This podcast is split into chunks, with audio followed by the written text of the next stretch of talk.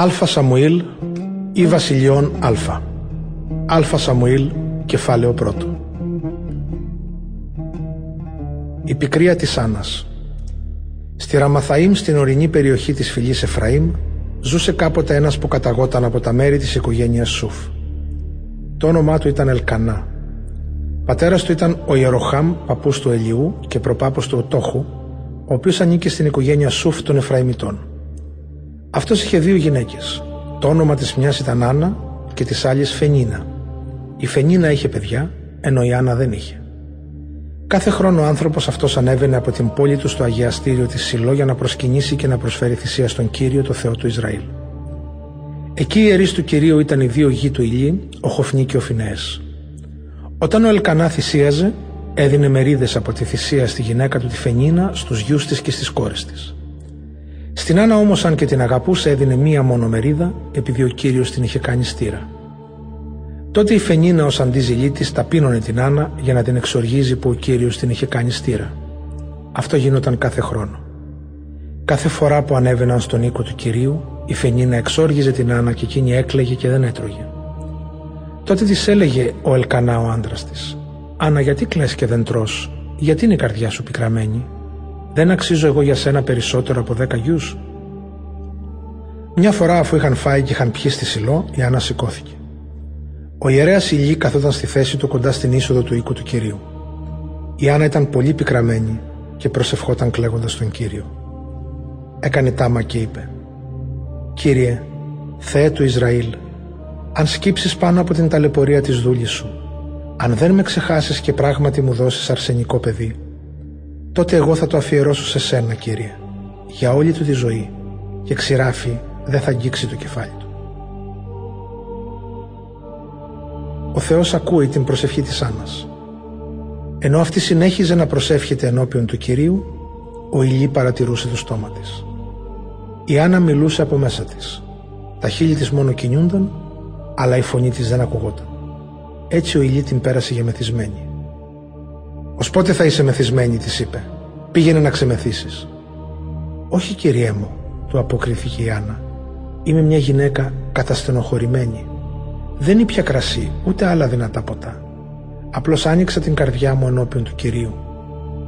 Μη θεωρήσεις τη δούλη σου καμιά τυποτένια. Αν προσευχήθηκα ως τώρα, ήταν από τον πολύ μου πόνο και τη θλίψη. Ο ηλίτης αποκρίθηκε. Πήγαινε στο καλό και ο Θεός του Ισραήλ ας σου δώσει αυτό που του ζήτησες. Και εκείνη απάντησε «Ας έχω η δούλη σου την ευνοιά σου». Τότε η Άννα πήγε και έφαγε και το πρόσωπό της δεν ήταν πια μελαγχολικό.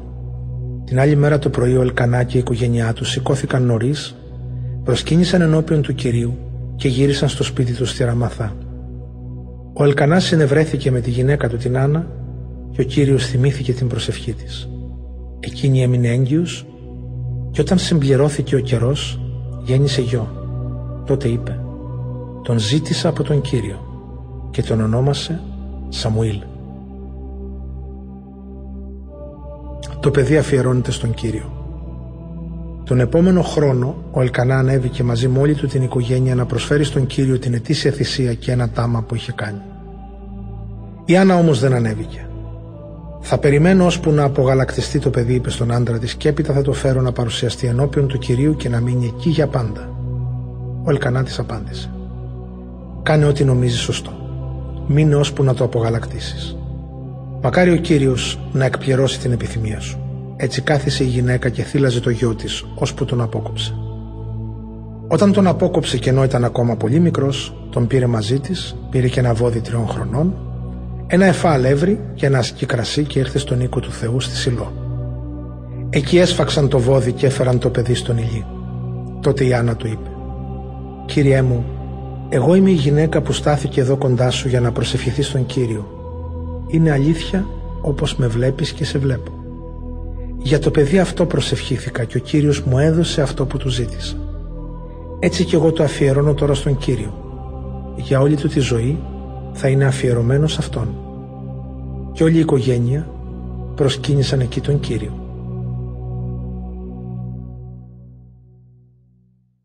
Αλφα Σαμουήλ, κεφάλαιο δεύτερο. Η προσευχή της Άννας. Ύστερα η Άννα έκανε αυτή την προσευχή. «Κύριε», είπε, «γέμισες την καρδιά μου με χαρά, με σήκωσες και με δυνάμωσες. Τώρα μπορώ με τους εχθρούς μου να γελάω. Με βοήθησες για τούτο είμαι χαρούμενη. Μόνον ο Κύριος είναι Άγιος. Άλλος Θεός έξω από εκείνον δεν υπάρχει. Κανένας δεν μπορεί να προστατεύει όπως Αυτός. Μην υπερηφανεύεστε και τους σπουδαίους μην κάνετε. Για τα αμαρτωλά σας σχέδια μην καφιέστε.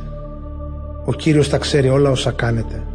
Κάθε επέσχυντη πράξη τη δικάζει. Τα όπλα κομματιάζει των ισχυρών και ανανεώνει τη δύναμη των αδυνάτων και των απελπισμένων. Οι πλούσιοι πρέπει με τον κόπο τους να βγάζουν το ψωμί τους. Ας μη στενάζουν πια οι φτωχοί. Μπορούν να πανηγυρίζουν. Εφτά παιδιά θα να αποκτήσει άτεκνη και όλα θα τα χάσει πολύτεκνη. Ο Κύριος δίνει το θάνατο, δίνει και στη ζωή. Αυτός τον άδει κατεβάζει και από το θάνατο ανεβάζει στη ζωή. Ο Κύριος κάνει κάποιον πλούσιο και ο Κύριος φτωχό τον κάνει. Εκείνος ταπεινώνει αλλά και εκείνος ανεβάζει ψηλά. Βγάζει από τη δυστυχία του τον καταφρονεμένο, στη δόξα τον περνά. Τον βάζει να σταθεί ανάμεσα στους διακεκριμένους. Θέση του δίνει τιμητική. Γιατί ο λυγής στον Κύριο ανήκει. Αυτός την έχτισε πάνω σε ασάλευτα θεμέλια. Ο Κύριος οδηγεί και προστατεύει όλους εκείνους που τον εμπιστεύονται. Μα οι εχθροί του καταλήγουν στο σκοτάδι. Από όσους εμπιστεύονται στην ίδια τους τη δύναμη, κανείς δεν θα νικήσει. Εκείνος που επαναστατεί ενάντια στον Κύριο θα χαθεί. Ο ύψιστος στον ουρανό ενάντια του βροντάει. Ο Κύριος κρίνει όλη τη γη. Το βασιλιά του διάλεξε και τον εγκατέστησε. Τη νίκη του χαρίζει και δύναμη τρανεί. Μετά ο Ελκανά γύρισε σπίτι του στη Ραμά, ενώ το παιδί έμεινε στη Σιλό και υπηρετούσε τον Κύριο με την επίβλεψη του ιερέα Ηλί. Η γη του Ηλί Η γη του Ηλί ήταν αχροί άνθρωποι, δεν σέβονταν το Θεό, ούτε τις διατάξεις για τις απολαβές των ιερέων από τις προσφορές του λαού. Όταν ερχόταν κανείς να θυσιάσει, ενώ έβραζε ακόμη το κρέας, έφτανε ο υπηρέτης του ιερέα κρατώντας μια πυρούνα με τρία δόντια. Έχωνε την πυρούνα στο καζάνι, στην κατσαρόλα, στη χύτρα ή στο τσουκάλι και ό,τι έπιανε το έπαιρνε ο ιερέας για τον εαυτό του. Τα ίδια έκαναν σε όλους τους Ισραηλίτες που έρχονταν να θυσιάσουν εκεί στη Σιλό. Επίσης, πριν ακόμη καεί το λίπος του ζώου, ερχόταν ο υπηρέτης του ιερέα και έλεγε στον άνθρωπο που πρόσφερε τη θυσία: Δώσε μου κρέας να το κάνω ψητό για τον ιερέα. Δεν θα πάρει από σένα κρέας βρασμένο, το θέλει ομό. Και αν ο άνθρωπος του έλεγε: Άφησε πρώτα να καεί το λίπος και ύστερα πάρει όσο θέλεις. Τότε ο υπηρέτης απαντούσε: Όχι, τώρα θα μου το δώσεις. Διαφορετικά θα το πάρω με τη βία. Έτσι η αμαρτία αυτών των νέων ήταν πάρα πολύ μεγάλη ενώπιον του κυρίου, γιατί δεν είχαν κανένα σεβασμό για τις θυσίες που προσφέρονταν σε αυτόν. Ο Σαμουήλ στη Σιλό Στο μεταξύ ο Σαμουήλ, παιδί ακόμα, υπηρετούσε ενώπιον του Κυρίου φορώντας το λινό εφόδ.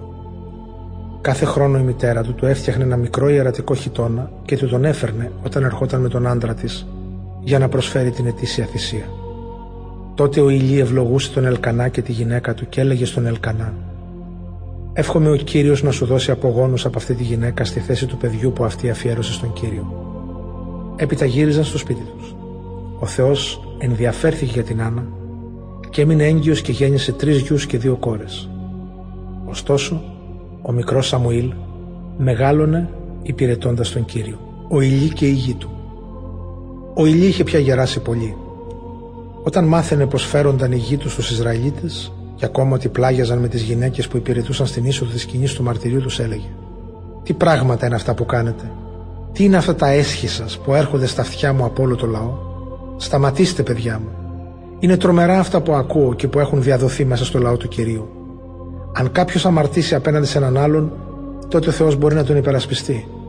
Αν όμως αμαρτήσει απέναντι στον κύριο, τότε ποιος θα τον υπερασπιστεί; Αυτοί όμως δεν έδιναν σημασία στα λόγια του πατέρα τους γιατί ο κύριος ήθελε να τους θανατώσει.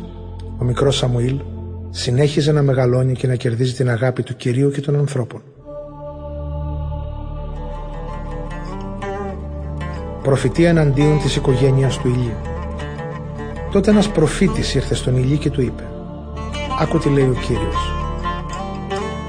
Ξέρεις καλά πως όταν ο προπάτοράς σου ο Ααρών ήταν στην Αίγυπτο του φανέρωσα εκεί τον εαυτό μου τον καιρό που όλη η οικογένειά του ήταν δούλη στη δυναστεία του Φαραώ. Από όλες τις φυλές του λαού του Ισραήλ διάλεξα αυτόν να γίνει ιερέας μου, να ανεβαίνει στο θυσιαστήριό μου, να καίει το θυμίαμα και να φοράει το εφόδεν ενώπιόν μου.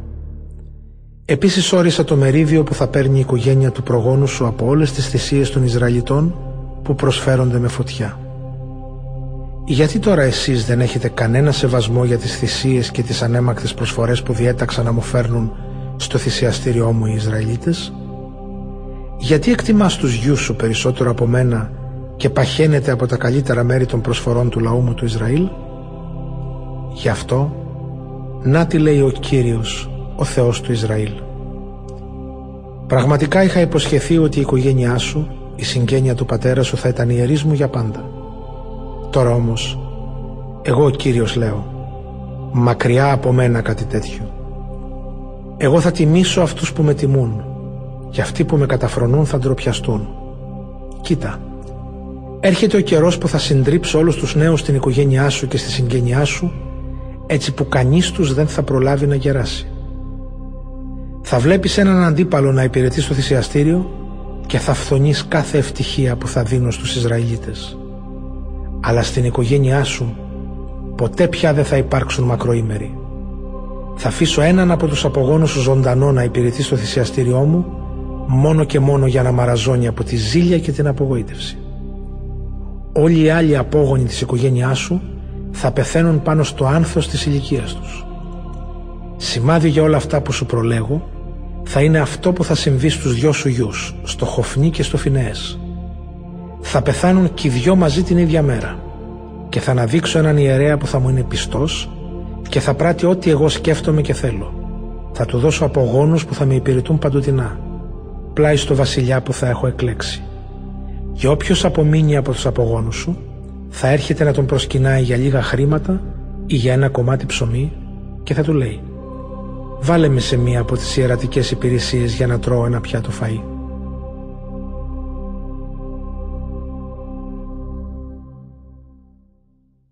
Αλφα Σαμουήλ, κεφάλαιο τρίτο. Ο Κύριος καλεί το Σαμουήλ. Ο νεαρός Σαμουήλ υπηρετούσε τον Κύριο με την επίβλεψη του ηλί. Την εποχή εκείνη, σπάνια ο Κύριος μιλούσε ή εμφανιζόταν απευθείας σε άνθρωπο. Μια νύχτα ο ηλί κοιμόταν στο δωμάτιό του. Τα μάτια του είχαν εξασθενήσει και δεν έβλεπε. Ο Σαμουήλ κοιμόταν κι αυτός μέσα στον οίκο του Κυρίου όπου βρισκόταν η κυβωτός του Θεού. Η λιχνία του Θεού δεν είχε ακόμα σβήσει και ο Κύριος φώναξε τον Σαμουήλ. Εκείνος απάντησε «Εδώ είμαι» και έτρεξε στον ηλί. «Με φώναξες» «Εδώ είμαι» του είπε. Αλλά ο ηλί του απάντησε «Δεν σε φώναξα. Πήγαινε να κοιμηθείς». Έτσι ο Σαμουήλ πήγε και κοιμήθηκε. Αλλά ο Κύριος φώναξε πάλι τον Σαμουήλ. Αυτός ξανασηκώθηκε και πήγε στον ηλί. «Με φώναξες, εδώ είμαι», του λέει. Ο ηλί του απάντησε «Παιδί μου, δεν σε φώναξα. Πήγαινε να κοιμηθείς». Ο Σαμουήλ δεν είχε ακόμα γνωρίσει ο ίδιος τον Κύριο, ούτε είχε ακούσει προσωπικά τη φωνή του. Ο Κύριος φώναξε πάλι τον Σαμουήλ για τρίτη φορά. Και ο Σαμουήλ σηκώθηκε, πήγε στον ηλί και του είπε «Με φώναξες, εδώ είμαι». Τότε κατάλαβε ο Ηλί ότι ήταν ο Κύριος που μιλούσε στο παιδί και είπε στο Σαμουήλ «Πήγαινε, κοιμήσου και αν κανείς σε φωνάξει να του απαντήσεις «Μίλα Κύριε, ο δούλος σου ακούει». Ο Σαμουήλ έφυγε και πήγε να κοιμηθεί στη γωνιά του.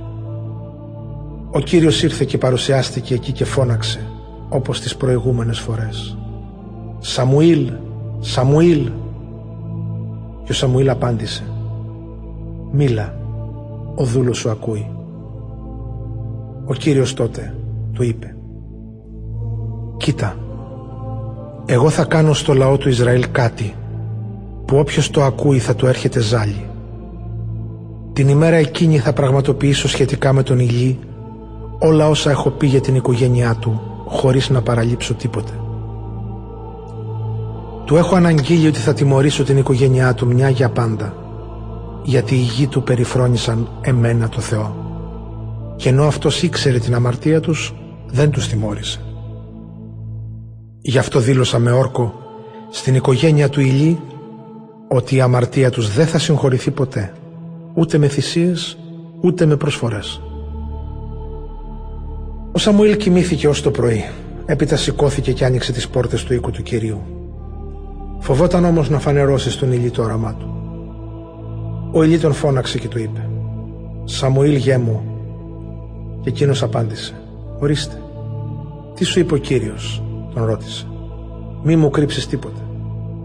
Ο Θεός να σε τιμωρήσει αυστηρά αν μου κρύψεις κάτι από αυτά που σου είπε». Έτσι ο Σαμουήλ του ανέφερε όλα όσα άκουσε χωρίς να του κρύψει τίποτα.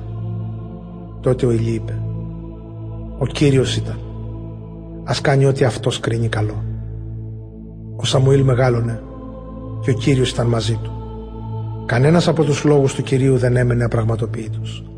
Έτσι οι Ισραηλίτες από Δάν έως Βέρσεβα ήξεραν όλοι πως ο Σαμουήλ είχε οριστεί προφήτης του Κυρίου. Ο Κύριος εξακολούθησε να φανερώνεται στη Σιλό. Εκεί εμφανιζόταν στο Σαμουήλ και του αποκάλυπτε το λόγο του. Αλφα Σαμουήλ, κεφάλαιο 4. Και ο Σαμουήλ μεταβίβαζε αυτόν τον λόγο σε όλο το λαό του Ισραήλ. Οι Φιλιστέοι εχμαλωτίζουν την Κιβωτού. Μια μέρα οι Ισραηλίτες βγήκαν να πολεμήσουν τους Φιλιστέους και στρατοπέδευσαν κοντά στην Εβενέζερ, ενώ εκείνοι στρατοπέδευσαν κοντά στην Αφέκ. Οι Φιλιστέοι παρατάχθηκαν για να αντιμετωπίσουν τους Ισραηλίτες. Όταν ξέσπασε η μάχη, οι Φιλιστέοι νίκησαν τους Ισραηλίτες και σκότωσαν στο πεδίο της μάχης περίπου 4.000 άντρες. Όταν γύρισαν οι στρατιώτες στο στρατόπεδο είπαν οι πρεσβύτεροι του Ισραήλ. Γιατί ο Κύριος άφησε να νικηθούμε σήμερα από τους Φιλιστέους Ας πάρουμε από τη Σιλό την κυβωτό της Διαθήκης του Κυρίου. Αν είναι αυτή ανάμεσά μας θα μας σώσει από τους εχθρούς μας. Έτσι έστειλαν ανθρώπους στη Σιλό και πήραν από εκεί την κυβωτό της Διαθήκης του Κυρίου των Ισραηλιτικών δυνάμεων ο οποίος έχει το θρόνο του πάνω από τα χερουβίμ. Οι δύο γη του ηλίου, Χοφνή και ο Φινέες, ήταν εκεί μαζί με την Κιβωτό. Όταν έφτασε η Κιβωτό της Διαθήκης του Κυρίου στο στρατόπεδο, όλοι οι Ισραηλίτες αλάλαξαν τόσο ώστε σύστηκε η γη. Οι Φιλιστέοι άκουσαν τη βοή του αλλαλαγμού και είπαν «Τι σημαίνει αυτή η βοή στο στρατόπεδο των Εβραίων» και έμαθαν ότι η Κιβωτός του Κυρίου είχε φτάσει εκεί. Τότε οι Φιλιστέοι φοβήθηκαν γιατί σκέφτηκαν ότι ο Θεός είχε έρθει στο στρατόπεδο και είπαν μονό μας. Τέτοιο πράγμα δεν έχει ξαναγίνει ως τώρα. μονό μας. Ποιος θα μας σώσει από τα χέρια του δυνατού αυτού Θεού; Αυτός είναι που χτύπησε τους Αιγυπτίους στην έρημο με όλα εκείνα τα πλήγματα. Πάρτε δύναμη και φανείτε άντρες Φιλιστέοι για να μην γίνετε δούλοι στους Εβραίους όπως είχαν γίνει αυτοί δούλοι σε εσάς. Σταθείτε σαν άντρες και πολεμήστε. Οι Φιλιστέοι λοιπόν ρίχτηκαν στη μάχη και οι Ισραηλίτες νικήθηκαν και έφυγαν καθένας για το σπίτι του έγινε πάρα πολύ μεγάλη σφαγή και έπεσαν από τους Ισραηλίτες 30.000 πεζοί. Οι Φιλιστέοι άρπαξαν την κυβωτό του Θεού και οι δύο γη του Ηλί, Χοφνή και Φινεές, σκοτώθηκαν. Ο θάνατος του Ηλί Τότε ένας Βενιαμινίτης έτρεξε από τη γραμμή της μάχης και έφτασε την ίδια μέρα στη Σιλό με σχισμένα τα ρούχα του και χώμα στο κεφάλι του. Ο Ηλί καθόταν στο κάθισμά του κοντά στην πόρτα, κοιτάζοντας προσεκτικά προς το δρόμο, γιατί έτρεμε για την κύβωτο του Θεού. Όταν ο άνθρωπος έφτασε στην πόλη και ανάγγειλε τι έγινε, τότε όλη η πόλη ξέσπασε σε κραυγές. Ο Ηλί άκουσε τη βοή από τις κραυγές και ρώτησε «Τι σημαίνει αυτή η οχλοβοή» Ο αγγελιοφόρος έτρεξε και το ανάγγειλε τι είχε συμβεί. Ο Ηλί τότε ήταν 98 χρονών τα μάτια του είχαν αδυνατήσει και δεν μπορούσε να δει. Ο άνθρωπος είπε στον Ηλί «Έρχομαι από τη γραμμή της μάχης. Σήμερα έφυγα από εκεί». Και ο Ηλί ρώτησε «Τι έγινε γέ μου» Αυτός απάντησε «Οι Ισραηλίτες κατατροπώθηκαν και έγινε μεγάλη σφαγή στο στρατό. Και ακόμα οι δυο γη σου, ο Χοφνή και ο Φινέες σκοτώθηκαν και η κυβωτός του Θεού έπεσε στα χέρια των Φιλιστέων. Μόλις ο αγγελιοφόρος ανέφερε για την κυβωτό του Θεού, ο ήλι έπεσε από το κάθισμα προς τα πίσω πλάι στην πόρτα και έσπασε ο τράχυλός του και πέθανε, γιατί ήταν πολύ γέρος και βαρύς. είχε κυβερνήσει τον Ισραήλ 40 χρόνια. Ο θάνατος της χείρας του Φινέες. Η νύφη του Ηλί, η γυναίκα του Φινέες, ήταν έγκυος και πλησίαζε να γεννήσει. Μόλις άκουσε την είδηση ότι άρπαξαν την κυβωτό του Θεού και ότι ο πεθερός της και ο άντρας της πέθαναν, γονάτισε και γέννησε γιατί την έπιασαν οι πόνοι. Ενώ αυτή πέθανε, της είπαν οι γυναίκες που την παραστέκονταν «Μη φοβάσαι, γέννησες γιο». Αλλά αυτή δεν απάντησε ούτε έδωσε σημασία. Σκέφτηκε μόνο πως είχαν αρπάξει την κυβωτό του Θεού και ότι ο πεθερός της και ο άντρας της πέθαναν και είπε Έφυγε η δόξα από τον Ισραήλ, χάθηκε η κυβωτός του Θεού. Και ονόμασε το παιδί της Ιχαβόδ, δηλαδή έφυγε η δόξα. Αλφα Σαμουήλ, κεφάλαιο 5 Η κυβωτός στη χώρα των Φιλιστέων. Οι Φιλιστέοι πήραν την κυβωτό του Θεού και την έφεραν από την Εύεν Έζερ στην Ασδόδ, στο ναό του Θεού τους Δαγών και την τοποθέτησαν πλάι στο άγαλμα του Δαγών. Την άλλη μέρα το πρωί, όταν σηκώθηκαν οι κάτοικοι της Ασδόδ, είδαν το Δαγών να είναι πεσμένος με το πρόσωπο κατά γης μπροστά στην κυβωτό του Κυρίου. Τον πήραν λοιπόν και τον έστησαν πάλι στη θέση του. Την άλλη μέρα το πρωί, όταν σηκώθηκαν, πάλι ο Δαγών ήταν πεσμένος με το πρόσωπο κατά γης μπροστά στην κύβωτο του Κυρίου. Το κεφάλι του ήταν κομμένο. Το ίδιο και οι δύο παλάμες των χεριών του και βρίσκονταν στο κατόφλι. Μόνο το σώμα του είχε μείνει σώο. Γι' αυτό οι ιερείς του Δαγών και όλοι όσοι μπαίνουν στο ναό τους στην Ασδόδ δεν πατούν το κατόφλι του ναού. Ο Κύριος όμως έκανε τους κατοίκους της Ασδόδ να νιώσουν βαριά τη δύναμή του πάνω τους. Χτύπησε τους ίδιους και τους κατοίκους των γύρω περιοχών με πριξίματα. Όταν οι κάτοικοι της Ασδόδ είδαν αυτό που τους συνέβη είπαν «Ο Θεός του Ισραήλ τιμώρησε βαριά και μας και το δαγόν του Θεού μας. Δεν πρέπει να μείνει άλλο μαζί μας η κυβωτός του». Έτσι έστειλαν και συγκέντρωσαν όλους τους ηγεμόνες των Φιλιστέων και τους είπαν «Τι θα κάνουμε με την κυβωτό του Θεού του Ισραήλ» Αυτοί απάντησαν «Ας μεταφερθεί στη Γάδ» και μετέφεραν εκεί την Κιβωτό. Αλλά όταν τη μετέφεραν εκεί, ο Κύριος έκανε τους κατοίκους της πόλης να νιώσουν βαριά τη δύναμή του πάνω τους.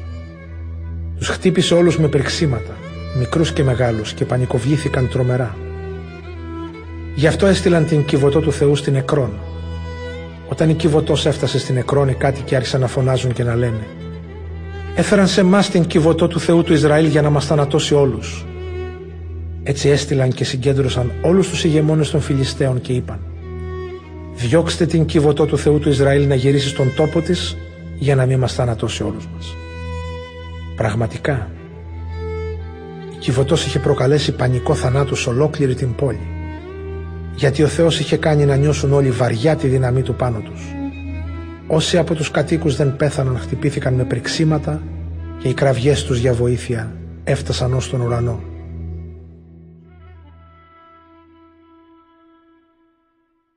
Αλφα Σαμουήλ, κεφάλαιο έκτο. Οι Φιλιστέοι επιστρέφουν την Κιβωτό. Η Κιβωτός του Κυρίου έμεινε στην περιοχή των Φιλιστέων 7 μήνες. Οι Φιλιστέοι κάλεσαν τους ιερείς και τους μάγους τους και τους ρώτησαν τι να κάνουμε με την κύβωτο του Κυρίου; Πέστε μας πώς να τη στείλουμε πίσω στον τόπο της. Εκείνοι απάντησαν. Αν στείλετε πίσω την κυβωτό του Θεού του Ισραήλ, να μην τη στείλετε άδεια. Αλλά να του την επιστρέψετε μαζί με μια προσφορά επανόρθωσης. Τότε θα θεραπευτείτε και θα καταλάβετε γιατί σας τιμωρούσε. Αυτοί ρώτησαν. Ποια πρέπει να είναι η προσφορά που θα δώσουμε σε αυτόν για επανόρθωση; Οι ιερείς και οι μάγοι απάντησαν. Θα προσφέρετε πέντε χρυσά ομοιώματα πρεξιμάτων, όσοι δηλαδή είναι και οι ηγεμόνες των Φιλιστέων, και πέντε χρυσά ομοιώματα ποντικών, αφού η ίδια πληγή έπεσε σε όλους σας, στους ηγεμόνες σας και σε εσάς. Κατασκευάστε λοιπόν προς τιμήν του Θεού του Ισραήλ ομοιώματα των πρεξιμάτων σας και των ποντικών που καταστρέφουν τη χώρα σας. Ίσως ο Θεός περιορίσει την τιμωρία του σε εσάς, στους θεούς σας και στη χώρα σας μην πεισμώσετε όπως πείσμωσαν οι Αιγύπτιοι και ο Φαραώ. Θυμηθείτε πώς τους τιμώρησε ο Κύριος ώσπου να αφήσουν τους Ισραηλίτες να φύγουν. Φτιάξτε αμέσως μια καινούργια άμαξα. Πάρτε και δύο αγελάδες που θυλάζουν τα μικρά τους και που δεν έχουν ακόμα μπει σε ζυγό και ζέψτε τη στην άμαξα. Τα μοσχάρια τους πάρετε στους στάβλους. Βάλτε την κυβωτό του Κυρίου πάνω στην άμαξα και δίπλα στην κυβωτό τοποθετήστε μέσα σε ένα κυβότιο τα χρυσά αντικείμενα που θα δώσετε στον Κύριο για προσφορά επανόρθωσης. Μετά αφήστε την άμαξα να φύγει και ακολουθήστε την με το βλέμμα. Αν ανεβαίνει από το δρόμο της χώρας των Ισραηλιτών προς τη Βεθσέμες, τότε ο Κύριος είναι που μας έκανε το μεγάλο αυτό κακό. Αν όχι, τότε θα καταλάβουμε ότι δεν μας χτύπησε αυτός, αλλά ό,τι μας συνέβη ήταν εντελώς τυχαίο. Οι Φιλιστέοι ακολούθησαν αυτές τις συμβουλές.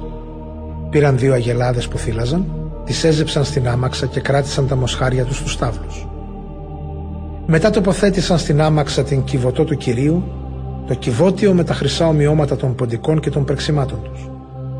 Οι αγελάδες πήραν ίσια το δρόμο της Βέθσεμες. Ακολουθούσαν πάντα τον ίδιο δρόμο μου κανίζοντας, χωρίς να ξεφύγουν δεξιά ή αριστερά, ενώ οι ηγεμόνες των Φιλιστέων βάδιζαν πίσω τους μέχρι τα σύνορα της Βέθσεμες. Οι κάτοικοι της Βέθσεμες θέριζαν τα στάρια στην πεδιάδα. Όταν αντίκρισαν την Κιβωτό, χάρηκαν πολύ που την είδαν. Η άμαξα μπήκε στο χωράφι του Ιησού του Βεθσεμίτη και σταμάτησε εκεί, κοντά σε ένα μεγάλο βράχο. Οι Λεβίτες της πόλης κατέβασαν την Κιβωτό του Κυρίου και το κυβότιο με τα χρυσά αντικείμενα και τα τοποθέτησαν πάνω στο βράχο. Μετά έσχισαν τα ξύλα της άμαξας και πρόσφεραν τις αγελάδες ολοκαύτωμα στον Κύριο. Οι κάτοικοι της Βεθσεμές πρόσφεραν και αυτοί ολοκαυτώματα και άλλες θυσίες στον Κύριο. Οι πέντε ηγεμόνες των Φιλιστέων τα είδαν αυτά και γύρισαν στην Εκρόν την ίδια μέρα. Τα χρυσά ομοιώματα των πρεξιμάτων που πρόσφεραν οι Φιλιστέοι ως επανόρθωση στον Κύριο αντιστοιχούσαν στις πόλεις Ασδόδ, Γάζα, Ασκάλων, Γάδ και Εκρόν. Τα χρυσά ποντίκια αντιστοιχούσαν σε όλες τις άλλες πόλεις από την πιο οχυρωμένη ως τα ανοχήρωτα χωριά που ανήκαν στις πέντε ηγεμονίες των Φιλιστέων. Μνημείο αυτού του γεγονότος είναι το μεγάλο λιθάρι που πάνω του τοποθέτησαν την κυβωτό του Κυρίου και το οποίο υπάρχει μέχρι σήμερα στο χωράφι του Ιησού του Βεθσεμίτη. Από τους κατοίκους όμως της Βεθσεμές, ο Κύριος θανάτωσε 5.070 άντρες γιατί κοίταξαν την κυβωτό του Κυρίου και πένθησε ο λαός για τη μεγάλη συμφορά που τους έφερε ο Κύριος και έλεγαν «Ποιος μπορεί να σταθεί μπροστά στον Κύριο, στον Άγιο αυτόν Θεό» Η κυβωτός του πρέπει να φύγει από μας, αλλά πού πρέπει να τη στείλουμε; Έστειλαν λοιπόν αγγελιοφόρους στους κατοίκους της Κυριάς Θιαρήμ και τους είπαν «Οι Φιλιστέοι έφεραν πίσω την κυβωτό του Κυρίου. Ελάτε και πάρτε την στην πόλη σας». Αλφα Σαμουήλ, κεφάλαιο 7 Έτσι ήρθαν οι άντρες της Κυριά Θιαρήμ, σήκωσαν την κυβωτό του Κυρίου και την έφεραν στο σπίτι του Αβιναδάβ, το οποίο βρισκόταν πάνω σε ένα λόφο. Μετά καθιέρωσαν το γιο του τον Ελεάζαρ να φυλάει την Κιβωτό. Από την ημέρα που τοποθετήθηκε η Κιβωτό στην Κυριά Θιαρήμ πέρασε πολύς καιρός, 20 χρόνια. Και όλοι οι Ισραηλίτες ζητούσαν απελπισμένα τον Κύριο. Ο Σαμουήλ αναλαμβάνει τη διακυβέρνηση του λαού Ισραήλ. Τότε ο Σαμουήλ είπε στους Ισραηλίτες «Αν έχετε σκοπό να στραφείτε μόλις σας την καρδιά στο Κύριο Πρέπει να πετάξετε μακριά σας τους ξένους θεούς και τις αστάρτες και να λατρέψετε μονάχα Αυτόν. Τότε Αυτός θα σας απελευθερώσει από την καταπίεση των Φιλιστέων. Έτσι οι Ισραηλίτες πέταξαν τα είδωλα των Βάαλ και της Αστάρτης και λάτρευαν μόνο τον Κύριο. Μετά ο Σαμουήλ διέταξε. Συγκεντρώστε όλους τους Ισραηλίτες στη Μισπά και εγώ θα προσευχηθώ εκεί για σας τον Κύριο. Όταν συγκεντρώθηκαν στη Μισπά, έβγαλαν νερό και το έχισαν στο έδαφος ενώπιον του Κυρίου. Επίσης εκείνη την ημέρα νίστεψαν εκεί και έλεγαν «Αμαρτήσαμε στον Κύριο». Και ήταν εκεί, στη Μισπά, που ο Σαμουήλ έκρινε τις διαφορές των Ισραηλιτών και τους έδωσε τις οδηγίες του. Όταν έμαθαν οι Φιλιστέοι ότι οι Ισραηλίτες ήταν όλοι συγκεντρωμένοι στη Μισπά, οι ηγεμόνες τους αποφάσισαν να πάνε να τους χτυπήσουν. Οι Ισραηλίτες όταν τ' άκουσαν αυτό, φοβήθηκαν τους Φιλιστέους και είπαν στο Σαμουήλ μη σταματήσεις να παρακαλείς για μας τον Κύριο το Θεό μας, για να μας σώσει από τους Φιλιστέους. Ο Σαμουήλ πήρε ένα τρυφερό αρνί και το πρόσφερε ολοκαύτωμα στον Κύριο και τον παρακάλεσε για τους Ισραηλίτες. Και ο Κύριος τον άκουσε. Ενώ ο Σαμουήλ πρόσφερε το ολοκαύτωμα, πλησίασαν οι Φιλιστέοι για να πολεμήσουν τους Ισραηλίτες. Αλλά εκείνη τη στιγμή βρόντισε ο Κύριος με δυνατό θόρυβο πάνω στους Φιλιστέους και τους προκάλεσε σύγχυση και νικήθηκαν από τους Ισραηλίτες. Βγήκαν αυτοί από τη Μισπά και καταδίωξαν τους Φιλιστέους ως πιο κάτω από τη Βεθκάρ και τους νίκησαν. Τότε ο Σαμουήλ πήρε ένα λιθάρι και το έστησε ανάμεσα στη Μισπά και στη Σέν. «Ως εδώ μας βοήθησε ο Κύριος», είπε, και ονόμασε το λιθάρι Εβεν Έζερ, δηλαδή λίθο του βοηθού. Έτσι ταπεινώθηκαν οι Φιλιστέοι και δεν προχώρησαν πια να φτάσουν στα σύνορα των Ισραηλιτών. Ο Κύριος έκανε αισθητή τη δύναμή του πάνω στους Φιλιστέους όλη τη διάρκεια της ζωής του Σαμουήλ.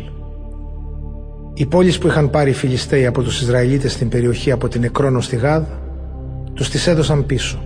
Έτσι οι Ισραηλίτες απελευθέρωσαν την περιοχή τους από την καταποίηση των Φιλιστέων. Η ειρήνη υπήρχε επίσης ανάμεσα στους Ισραηλίτες και στους Αμοραίους. Ο Σαμουήλ κυβέρνησε τον Ισραήλ σε όλη τη διάρκεια της ζωής του. Κάθε χρόνο πήγαινε και περιόδευε στη Βεθήλ, στα Γάλγαλα και στη Μισπά και απέδιδε δικαιοσύνη στους Ισραηλίτες σε όλα αυτά τα μέρη. Μετά όμως γύριζε πίσω στη Ραμά όπου ήταν το σπίτι του και κυβερνούσε από εκεί τον Ισραήλ. Εκεί έχτισε και θυσιαστήριο στον Κύριο.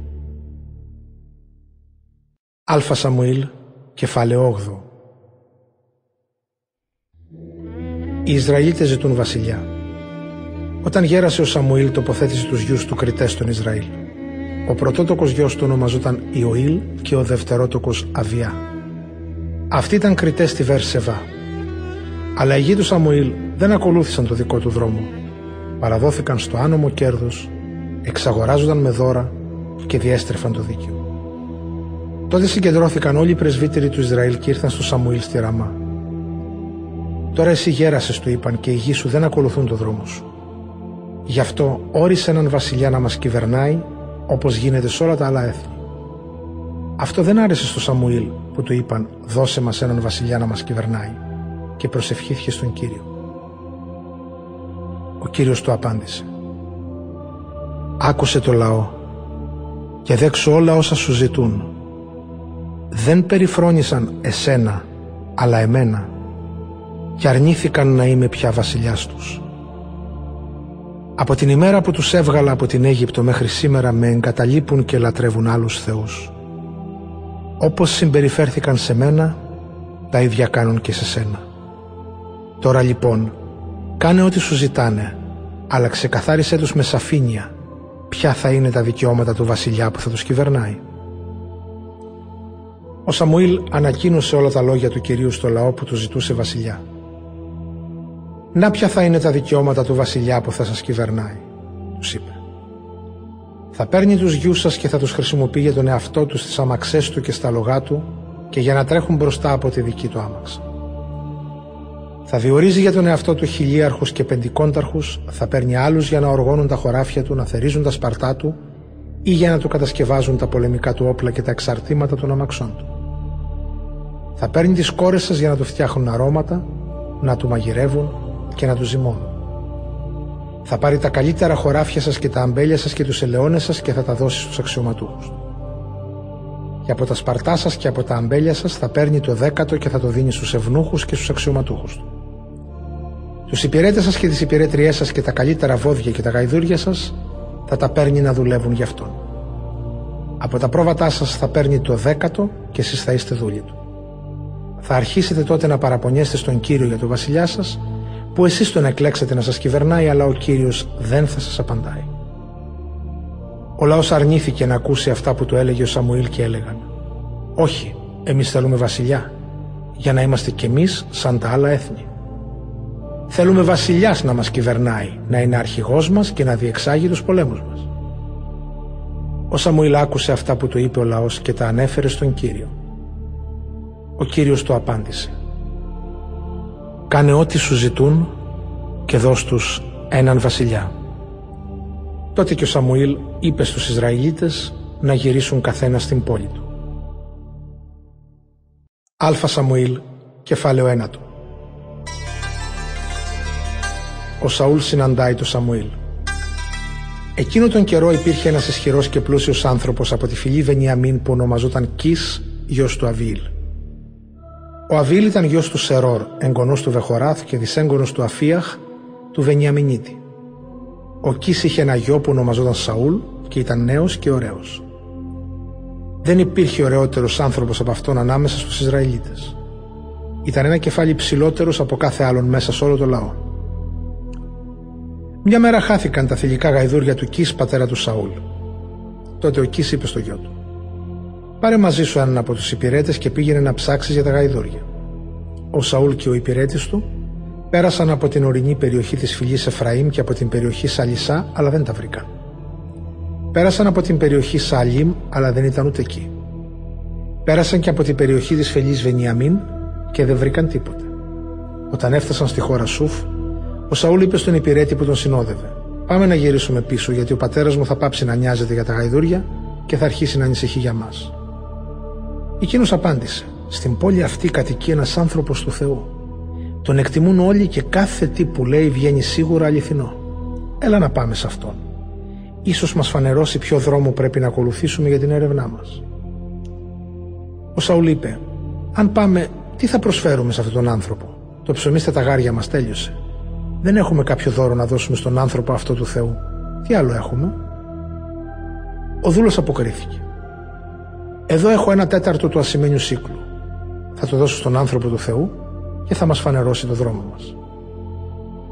Τον παλιό καιρό, όταν ένας Ισραηλίτης ήθελε να πάει να ρωτήσει για κάτι το Θεό, έλεγε «Πάμε στον βλέποντα».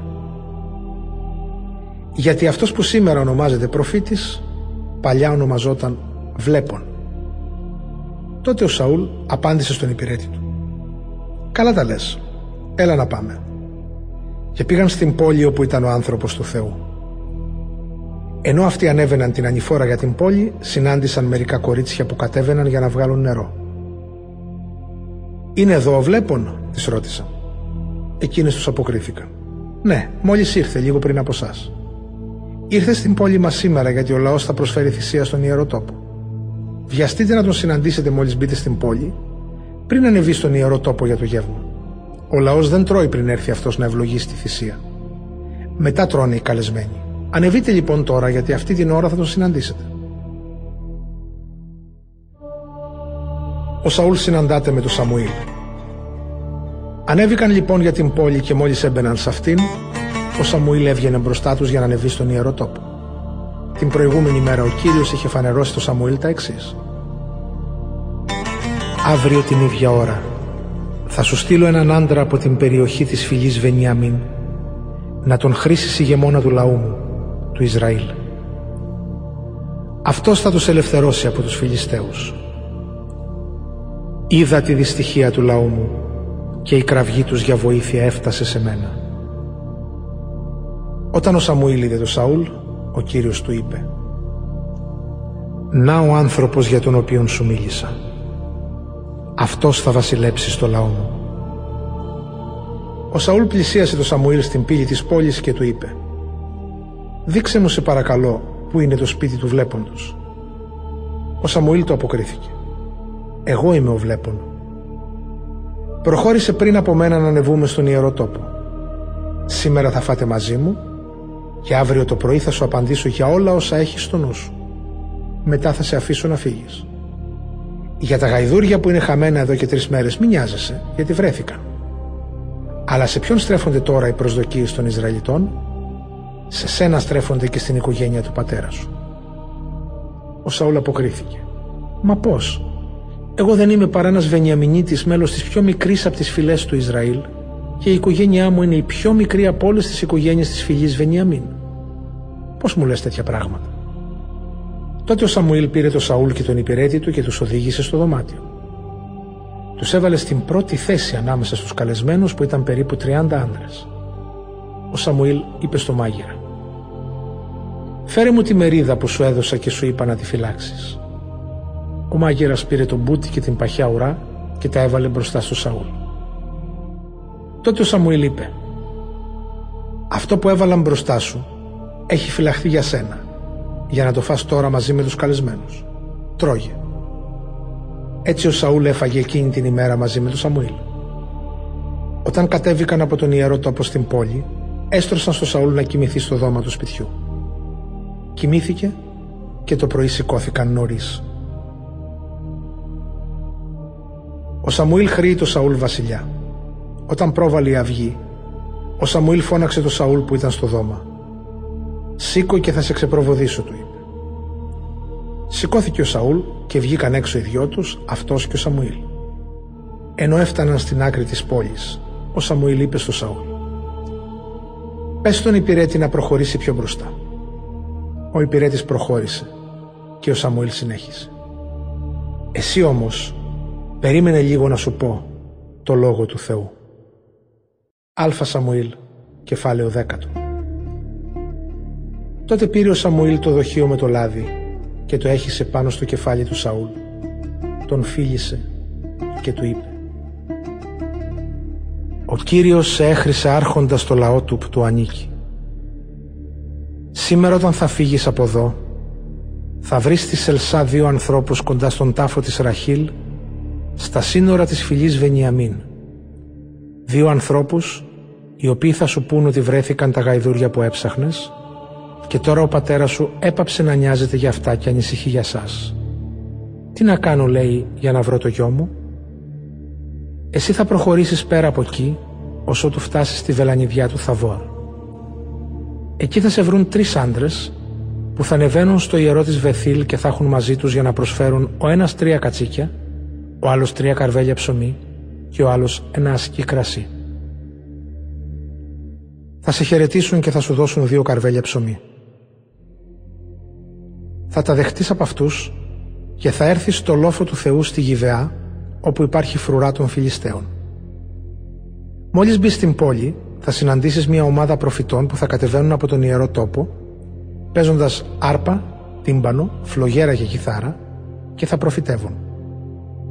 Τότε θα έρθει το πνεύμα του Κυρίου πάνω σου και θα προφητεύεις και εσύ μαζί τους και θα γίνεις άλλος άνθρωπος. Και όταν αυτά τα σημεία σου συμβούν, τότε μπορείς να δράσεις, γιατί ο Θεός θα είναι μαζί σου. Θα κατεβείς στα γάλγαλα πριν από μένα και εγώ θα έρθω να σε συναντήσω για να προσφέρω ολοκαυτώματα και θυσίες κοινωνίας. Περίμενε με εκεί 7 μέρες ώσπου να έρθω και τότε θα σου πω τι πρέπει να κάνεις. Μόλις ο Σαούλ γύρισε να φύγει από το Σαμουήλ, ο Θεός τον έκανε καινούριο άνθρωπο και όλα εκείνα τα σημεία πραγματοποιήθηκαν την ίδια μέρα. Όταν έφτασε με το δούλο του στη Γιβαία, του συνάντησε η ομάδα των προφητών. Τότε κατέβηκε σε αυτόν το πνεύμα του Θεού και προφήτευε και αυτός μαζί τους. Εκείνοι που τον γνώριζαν από πρωτήτερα, όταν τον είδαν να προφητεύει μαζί με τους προφήτες, έλεγαν μεταξύ τους «Τι συνέβη στο γιο του Κις» και ο Σαούλ ανάμεσα στους προφήτες; Ένας από αυτούς είπε «Και ποιος είναι ο πατέρας τους» Από εκεί βγήκε και η παροιμία και ο Σαούλ ανάμεσα στους προφήτες. Όταν τέλειωσε ο Σαούλ να προφητεύει, ήρθε στον ιερό τόπο. Ο θείος του Σαούλ τον ρώτησε «Πού πήγατε με τον υπηρέτη σου» και ο Σαούλ απάντησε «Πήγαμε να βρούμε τα γαϊδούρια και επειδή δεν τα βρήκαμε πήγαμε στο Σαμουήλ». Ο θείος του τον ρώτησε «Πες μου λοιπόν τι σας είπε ο Σαμουήλ». Ο Σαούλ απάντησε «Μας βεβαίωσε πως τα γαϊδούρια είχαν βρεθεί, αλλά δεν φανέρωσε τίποτα από όσα του είπε ο Σαμουήλ σχετικά με τη βασιλεία». Ο Σαούλ, βασιλιάς του λαού Ισραήλ. Ο Σαμουήλ συγκέντρωσε το λαό ενώπιον του Κυρίου στη Μισπά και είπε στους Ισραηλίτες «Να τι λέει ο Κύριος ο Θεός του Ισραήλ. Εγώ σας έβγαλα από την Αίγυπτο και σας ελευθέρωσα από την εξουσία των Αιγυπτίων και από όλους τους βασιλιάδες που σας καταπίεζαν. Αλλά σήμερα εσείς περιφρονήσατε το Θεό σας εκείνον που σας απάλαξε από όλα τα δεινά και τις θλίψεις σας και μου ζητήσατε να σας δώσω βασιλιά. Τώρα λοιπόν, παραταχθείτε ενώπιον του Κυρίου κατά φυλές και κατά συγγένειες. Ο Σαμουήλ διέταξε να πλησιάσουν όλες οι φυλές των Ισραηλιτών, έριξαν κλήρο και ο κλήρος έπεσε στη φυλή Βενιαμίν.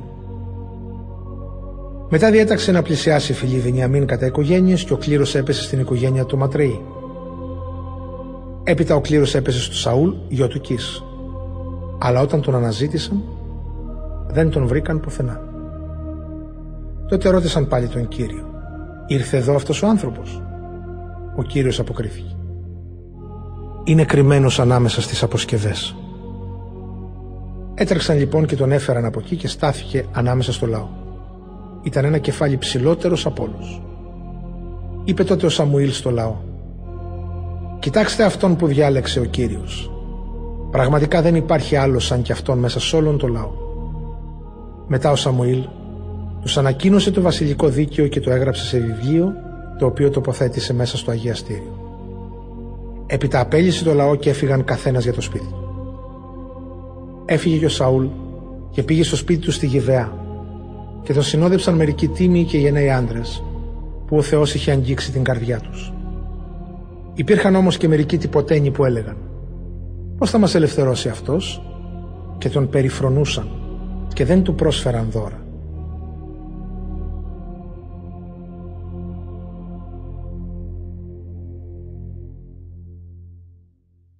Αλφα Σαμουήλ, κεφάλαιο 11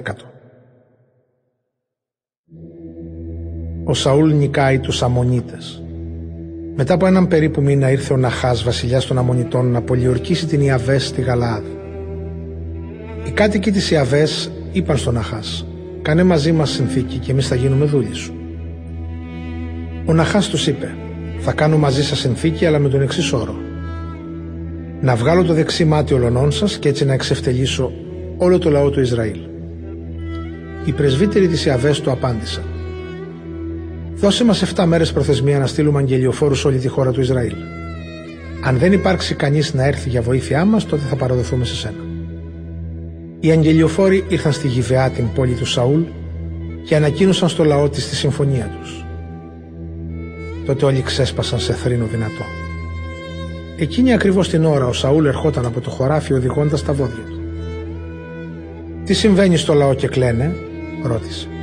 Και του ανέφεραν τι είπαν οι άντρες που είχαν έρθει από την Ιαβές. Αυτός όταν τ' άκουσε τον κατέλαβε το πνεύμα του Θεού και φούντωσε από θυμό. Πήρε ένα ζευγάρι βόδια, τα κομμάτιασε και έστειλε τα κομμάτια τους με αγγελιαφόρου σε όλη τη χώρα του Ισραήλ με τα εξής λόγια. Όποιος δεν ακολουθήσει το Σαούλ και το Σαμουήλ τα βόδια του θα πάθουν τα ίδια. Τότε έπεσε φόβος κυρίου πάνω στο λαό και έτρεξαν όλοι σαν ένας άνθρωπος. Ο Σαούλ τους μέτρησε στη Βέζεκ και βρέθηκαν 300.000 άνδρες από την περιοχή του Ισραήλ και 30.000 από τον Ιούδα. Τότε είπαν στους αγγελιοφόρους που είχαν έρθει. Πείτε στους κατοίκους της Ιαβές στη Γαλάδ ότι αύριο κατά το μεσημέρι θα σας έρθει βοήθεια. Οι αγγελιοφόροι πήγαν και τα ανάγγειλαν αυτά στους κατοίκους της Ιαβές. Εκείνοι χάρηκαν και πήγαν κύπαν στον Αχάς στον Αμονίτη. Αύριο θα σας παραδοθούμε και κάντε μας ό,τι σας αρέσει. Την άλλη μέρα χώρισε ο Σαούλ το στρατό σε τρία τμήματα. Τα ξημερώματα μπήκαν μέσα στο εχθρικό στρατόπεδο από τη μία άκρη ως την άλλη και ως το μεσημέρι είχαν κατασφάξει τους Αμονίτες. Όσοι γλίτωσαν σκόρπισαν άλλος από εδώ και άλλος από εκεί. Τότε είπε ο λαός στο Σαμουήλ «Ποιοι είναι αυτοί που είπαν να μην γίνει ο Σαούλ βασιλιάς μας» παραδώστε μας αυτούς τους ανθρώπους να τους σκοτώσουμε. Αλλά ο Σαούλ είπε «Κανένας δεν θα θανατωθεί τη σημερινή μέρα γιατί σήμερα ο Κύριος ελευθέρωσε τον Ισραήλ». Έπειτα ο Σαμουήλ είπε στο λαό «Ελάτε να πάμε στα Γάλγαλα να ανακηρύξουμε τον Σαούλ βασιλιά». Έτσι πήγε όλος ο λαός στα Γάλγαλα και εκεί ενώπιον του Κυρίου ανακήρυξαν τον Σαούλ βασιλιά. Πρόσφεραν θυσίες κοινωνίας στον Κύριο και έκαναν γιορτή μεγάλη, ο Σαούλ και όλοι οι Ισραηλίτες. Αλφα Σαμουήλ, κεφάλαιο 12 Η τελευταία ομιλία του Σαμουήλ προς το λαό. Τότε είπε ο Σαμουήλ σε όλους τους Ισραηλίτες Βλέπετε, έκανα όλα όσα μου ζητήσατε και σας έδωσα βασιλιά. Από εδώ και μπρος, ο βασιλιάς θα είναι αρχηγός σας. Εγώ ήμουν αρχηγός σας από τα νιάτα μου μέχρι σήμερα. Τώρα πια γέρασα και άσπρισα, αφού η γη μου είναι πια μεγάλη όπως κι εσείς. Εδώ είμαι. Κατηγορήστε με ενώπιον του Κυρίου και μπροστά στον εκλεκτό του. Τίνος πήρα το βόδι ή τίνος πήρα το γαϊδούρι; Ποιον αδίκησα ή ποιον καταπίεσα και από ποιον δωροδοκήθηκα για να κάνω τα κλειστά μάτια; Θα σας δώσω πίσω ό,τι σας έχω πάρει. Αυτοί απάντησαν «Ούτε μας αδίκησες, ούτε μας καταπίεσες, ούτε δέχτηκες να δωροδοκηθείς από κανέναν. Ο Σαμουήλ τους είπε «Σήμερα είναι μάρτυράς μου απέναντί σας ο Κύριος και ο εκλεκτός του, ότι δεν έχετε τίποτε να με κατηγορήσετε». Και είπαν «Ας είναι μάρτυρας». Τους είπε ακόμη ο Σαμουήλ «Ας είναι μαρτυράς μου ο Κύριος που ανέδειξε το Μωυσή και τον Ααρών και έβγαλε τους προγόνους σας από την Αίγυπτο. Τώρα σταθείτε να λογαριαστώ μαζί σας ενώπιον του Κυρίου και να σας αναφέρω όλα τα θαυμαστά έργα του Κυρίου που έκανε για σας και στους προγόνους σας. Όταν ο Ιακώβ και η γη του έφτασαν στην Αίγυπτο, οι Αιγύπτιοι τους υποδούλουσαν. Και όταν οι πρόγονοί σας φώναξαν στον Κύριο για βοήθεια, αυτός έστειλε τον Μωυσή και τον Ααρών και τους έβγαλαν από την Αίγυπτο και τους έφεραν να κατοικήσουν σε αυτόν εδώ τον τόπο. Μετά όμως οι προγονείς σας λησμόνησαν τον Κύριο το Θεό τους και αυτός τους παρέδωσε στον Σίσερα, αρχιστράτηγο της Ασόρ, στους Φιλιστέους και στο βασιλιά της Μωάβ, οι οποίοι πολέμησαν εναντίον τους. Τότε επικαλέστηκαν πάλι τον Κύριο και είπαν «Κύριε, αμαρτήσαμε, γιατί σε εγκαταλείψαμε και λατρέψαμε τα είδωλα του Βάαλ και τις Αστάρτες. Αλλά τώρα ελευθέρωσέ μας από τους εχθρούς μας και θα λατρεύουμε σένα». Τότε ο Κύριος έστειλε τον Ιεροβάαλ, τον Βεδάν, τον Ιεφθάη και μένα και σας ελευθέρωσε από τους γύρω εχθρούς σας και ζήσατε με ασφάλεια στη χώρα. Αλλά όταν είδατε ότι ο Ναχάς βασιλιάς των Αμονιτών ήρθε να σας πολεμήσει μου είπατε «Θέλουμε βασιλιά να μας κυβερνάει» και δεν θελήσατε να είναι βασιλιά σας ο Κύριος, ο Θεός σας. Νάτος λοιπόν ο βασιλιάς που διαλέξατε και που ζητήσατε. Ορίστε. Ο Κύριος σας έδωσε βασιλιά. Αν από εδώ και μπρος σέβεστε τον Κύριο τον Θεό σας και τον λατρεύετε, αν τον υπακούτε και δεν επαναστατείτε στις διαταγές του, αν ακολουθείτε Αυτόν, εσείς και ο βασιλιάς σας, τότε ο Κύριος θα είναι μαζί σας. Αν όμως δεν υπακούτε τον Κύριο και επαναστατείτε στις διαταγές του, τότε και αυτός θα σας κάνει να νιώσετε βαριά τη δύναμή του πάνω σας και πάνω στο βασιλιά σας. Τώρα λοιπόν περιμένετε και θα δείτε το μεγάλο θαύμα που θα κάνει ο Κύριος μπροστά σας. Αυτή είναι η εποχή που θερίζουν τα στάρια. Θα παρακαλέσω τον Κύριο και θα στείλει βροντές και βροχή. Και τότε θα καταλάβετε πόσο μεγάλη αμαρτία κάνατε ενώπιον του που ζητήσατε βασιλιά. Παρακάλεσε λοιπόν ο Σαμουήλ τον Κύριο και έστειλε βροντές και βροχή εκείνη την ημέρα και όλος ο λαός φοβήθηκε πάρα πολύ τον Κύριο και τον Σαμουήλ. Και είπαν στο Σαμουήλ Προσευχήσου για τους δούλους σου στον Κύριο το Θεό σου και παρακάλεσε να μην πεθάνουμε γιατί σε όλες τις αμαρτίες μας προσθέσαμε ακόμα μία. Ζητήσαμε βασιλιά. Τότε ο Σαμουήλ τους είπε «Μη φοβάστε.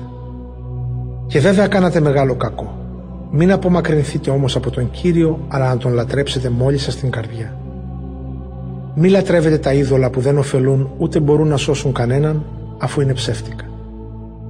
Ο Κύριος δεν θα εγκαταλείψει το λαό του γιατί ο ίδιος θέλησε να σας κάνει λαό του. Δεν θα αφήσει να σπηλωθεί το όνομά του.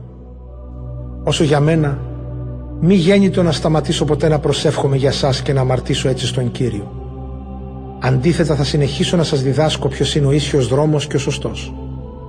Αλλά κι εσείς να σέβεστε τον Κύριο και να τον λατρεύετε ειλικρινά με όλη την καρδιά σας γιατί βλέπετε τι θαυμαστά έργα έχει κάνει για σας. Αν όμως κάνετε το κακό, τότε και εσείς και ο βασιλιάς σας θα καταστραφείτε.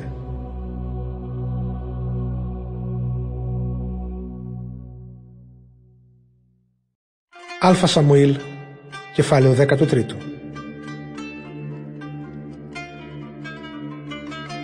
Πόλεμος με τους Φιλιστέους Ο Σαούλ είχε ένα χρόνο που ήταν βασιλιάς και αφού βασίλεψε δύο χρόνια στον Ισραήλ διάλεξε από τους Ισραηλίτες 3.000 άνδρες. Από αυτούς οι 2.000 έμειναν μαζί τους στη Μιχμάς και στην ορεινή περιοχή της Βεθήλ, ενώ οι υπόλοιποι χίλιοι πήγαν μαζί με το γιο του τον Ιωνάθαν στη Γιβεά, στην περιοχή Βενιαμίν. Τους υπόλοιπους Ισραηλίτες τους έστειλε στα σπίτια τους. Ο Ιωνάθαν σκότωσε τη φρουρά των Φιλιστέων στη Γιβεά και το έμαθαν αυτό οι Φιλιστέοι. Τότε ο Σαούλ έστειλε μήνυμα με σάλπιν και σε όλη τη χώρα λέγοντας ας το μάθουν οι Εβραίοι. Έτσι όλοι οι Ισραηλίτες έμαθαν ότι ο Σαούλ σκότωσε τη φρουρά των Φιλιστέων, προκαλώντας με αυτή την ενέργεια το μίσος τους εναντίον των Ισραηλιτών. Τότε συγκεντρώθηκε όλος ο στρατός στα Γάλγαλα υπό τις διαταγές του Σαούλ. Μαζεύτηκαν και οι Φιλιστέοι για να πολεμήσουν τους Ισραηλίτες. Ήταν 3.000 άμαξες και 6.000 καβαλάριδες και πεζοί αμέτρητοι, σαν την άμμο στην ακροθαλασσιά. Αυτοί στρατοπέδευσαν στη Μιχμάς, ανατολικά της Βέθα Βέν. Ο Ισραηλιτικός πληθυσμός είδαν ότι βρίσκονταν σε δύσκολη θέση γιατί πιέζονταν από παντού και κρύφτηκαν στις πηγές, στις σχισμές των βράχων, σε λαγούμια και σε λάκους. Άλλοι πέρασαν τον Ιορδάνη προς τις περιοχές Γάδ και Γαλάδ. Η απερισκεψία του Σαούλ Ο Σαούλ όμως ήταν ακόμη στα Γάλγαλα και όλος ο στρατός τον ακολουθούσε τρομαγμένος. Περίμενε εκεί 7 μέρες, όσον χρόνο του είχε ορίσει ο Σαμουήλ, αλλά ο Σαμουήλ δεν ερχόταν στα Γάλγαλα και ο στρατός άρχισε να εγκαταλείπει τον Σαούλ και να σκορπίζεται. Τότε ο Σαούλ διέταξε «Φέρτε μου εδώ τα ζώα για το ολοκαύτωμα και τις θυσίες κοινωνίας» και πρόσφερε ο ίδιος το ολοκαύτωμα. Όταν τελείωνε η προσφορά του ολοκαυτώματος, ήρθε ο Σαμουήλ. Ο Σαούλ βγήκε να τον προεπαντήσει και να τον καλωσορίσει. Ο Σαμουήλ του είπε «Τι έκανες» Ο Σαούλ του απάντησε «Όταν είδα ότι ο στρατός άρχισε να με εγκαταλείπει και να διασκορπίζεται και ότι εσύ δεν ερχόσουν την ορισμένη μέρα και οι Φιλιστέοι συγκεντρώνονταν στη Μιχμάς, σκέφτηκα. Τώρα θα κατεβούν οι Φιλιστέοι να με πολεμήσουν στα Γάλγαλα πριν προλάβω να ζητήσω την εύνοια του Κυρίου. Γι' αυτό τόλμησα και πρόσφερα το ολοκαύτο. Τότε ο Σαμουήλ του είπε «Φέρθηκες ανόητα. Αν τηρούσες τις εντολές που σου έδωσε ο Κύριος ο Θεός σου, τότε αυτός θα έκανε την οικογένειά σου να βασιλεύει για πάντα στον Ισραήλ. Τώρα όμως η βασιλεία σου δεν θα διατηρηθεί. Ο Κύριος γύρεψε να βρει έναν άνθρωπο όπως τον ήθελε και τον διόρισε άρχοντας στο λαό σου γιατί εσύ δεν τήρησες αυτά που σε διέταξε. Η οικονομική εξάρτηση των Ισραηλιτών από τους Φιλιστέους Ο Σαμουήλ έφυγε από τα Γάλγαλα και πήγε στη Γιβεά στην περιοχή Βενιαμίν. Ο Σαούλ μέτρησε το στρατό που τον ακολουθούσε και ήταν περίπου 600 άνδρες. Ο Σαούλ, ο γιος του, ο Ιωνάθαν και ο στρατός που ήταν μαζί τους εγκαταστάθηκαν στη Γαβά στην περιοχή Βενιαμίν, ενώ οι Φιλιστέοι ήταν στρατοπεδευμένοι στη Μιχμάς. Τότε ξεκίνησαν από το στρατόπεδο των Φιλιστέων καταδρομής χωρισμένοι σε τρία τμήματα. Το πρώτο τμήμα πήρε το δρόμο της Σοφρά στην περιοχή της Σουάλ. Το άλλο πήρε το δρόμο της Βεθ Χωρών και το τρίτο πήρε το δρόμο της περιοχής που εκτείνεται πάνω από την κοιλάδα σε βοήμ προς την έρημο. Εκείνη την εποχή δεν βρισκόταν σιδηρουργός σε ολόκληρη τη χώρα του Ισραήλ, γιατί οι Φιλιστέοι δεν ήθελαν να έχουν τη δυνατότητα οι Εβραίοι να κατασκευάζουν ξύφοι ή λόγχες. Όλοι οι Ισραηλίτες πήγαιναν στους Φιλιστέους για να τροχίσουν τα ενία από τα λέτριά τους, τις αξίνες τους, τα τσεκούρια τους και τα βούκεντρά τους. Το ακόνισμα του ενίου στήχιζε ένα μικρό κέρμα, του τσεκουριού και του βούκεντρου ένα τρίτο του σύκλου. Γι' αυτό την ημέρα της μάχης, ο στρατός του Σαούλ και του Ιωνάθαν δεν είχαν ούτε ξύφι ούτε λόγχες. Μόνο ο Σαούλ και ο Ιωνάθαν είχαν. Το θάρρος του Ιωνάθαν Η φρουρά των Φιλιστέων πήγε και έπιασε το πέρασμα της Μιχμάς.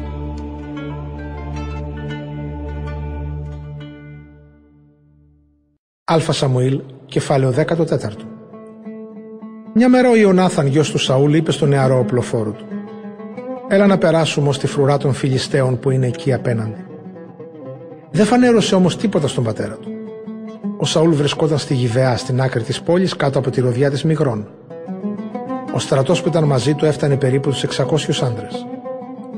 Ο ιερέας εκεί υπηρετούσε ο Αχιά, γιος του Αχιτούβ και ανεψιός του Ιχαβόδ, γιου του Φινεές και εγγονού του Ηλί, που ήταν ιερέας του Κυρίου στη Σιλό. Ο λαός δεν ήξερε ότι ο Ιωνάθαν είχε φύγει. Ανάμεσα στις διαβάσεις, από όπου προσπαθούσε ο Ιωνάθαν να φτάσει στη φρουρά των Φιλιστέων, υπήρχε ένα πέρασμα μέσα από δύο βραχώδεις εχμές. Η μια εχμή ονομαζόταν Βοσές και η άλλη Σένε. Η πρώτη υψώνεται βόρεια και βλέπει προς τη Μιχμάς και η άλλη νότια και βλέπει προς τη Γεβά. Ο Ιωνάθαν είπε στο νέο που σήκωνε τα όπλα του «Έλα να περάσουμε ως τη φρουρά αυτών των απερίτμητων Ίσως ο Κύριος κάνει κάτι για μας. Τίποτα δεν τον εμποδίζει να μας δώσει τη νίκη, αδιάφορο αν είμαστε πολλοί ή λίγοι. Ο οπλοφόρος του του είπε «Όπως νομίζεις, εγώ είμαι μαζί σου. Ό,τι θέλεις εσύ, το θέλω κι εγώ». Τότε είπε ο Ιωνάθαν «Κοίτα, θα προχωρήσουμε προς αυτούς τους άντρες και θα τους φανερωθούμε. Αν μας πούν περιμένετε να έρθουμε προς το μέρος σας, τότε θα σταθούμε στη θέση μας και δεν θα προχωρήσουμε προς αυτούς. Αν όμως μας πούν ανεβείτε προς τα δω, τότε θα ανεβούμε, γιατί αυτό θα είναι για μας το σημάδι ότι ο Κύριος θα τους παραδώσει στην εξουσία μας. Έτσι φανερώθηκαν στη φρουρά των Φιλιστέων. Εκείνοι όταν τους είδαν είπαν μεταξύ τους «Να οι Εβραίοι, βγαίνουν από τις κρυψώνες τους». Τότε οι άντρες της φρουράς φώναξαν στον Ιωνάθαν και στον οπλοφόρο του «Ανεβείτε προς τα δω να σας πούμε κάτι». Τότε ο Ιωνάθαν είπε στον οπλοφόρο του «Ακολούθησέ με, γιατί ο Κύριος θα τους παραδώσει στους Ισραηλίτες». Σκαρφάλωσε λοιπόν ο Ιωνάθαν με τα χέρια του και με τα πόδια του και ο οπλοφόρος του τον ακολουθούσε.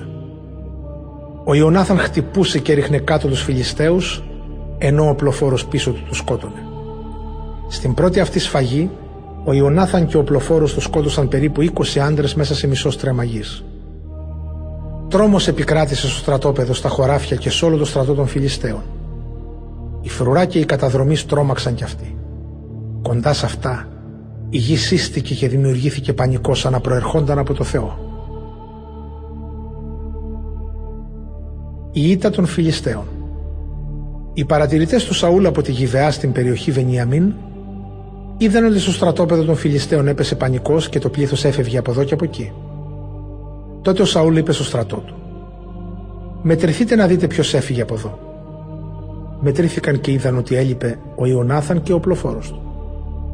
Τότε είπε ο Σαούλ στον Αχιά «Φέρε το εφόδ, γιατί εκείνο τον καιρό αυτός υπηρετούσε ως ιερέας τους Ισραηλίτες».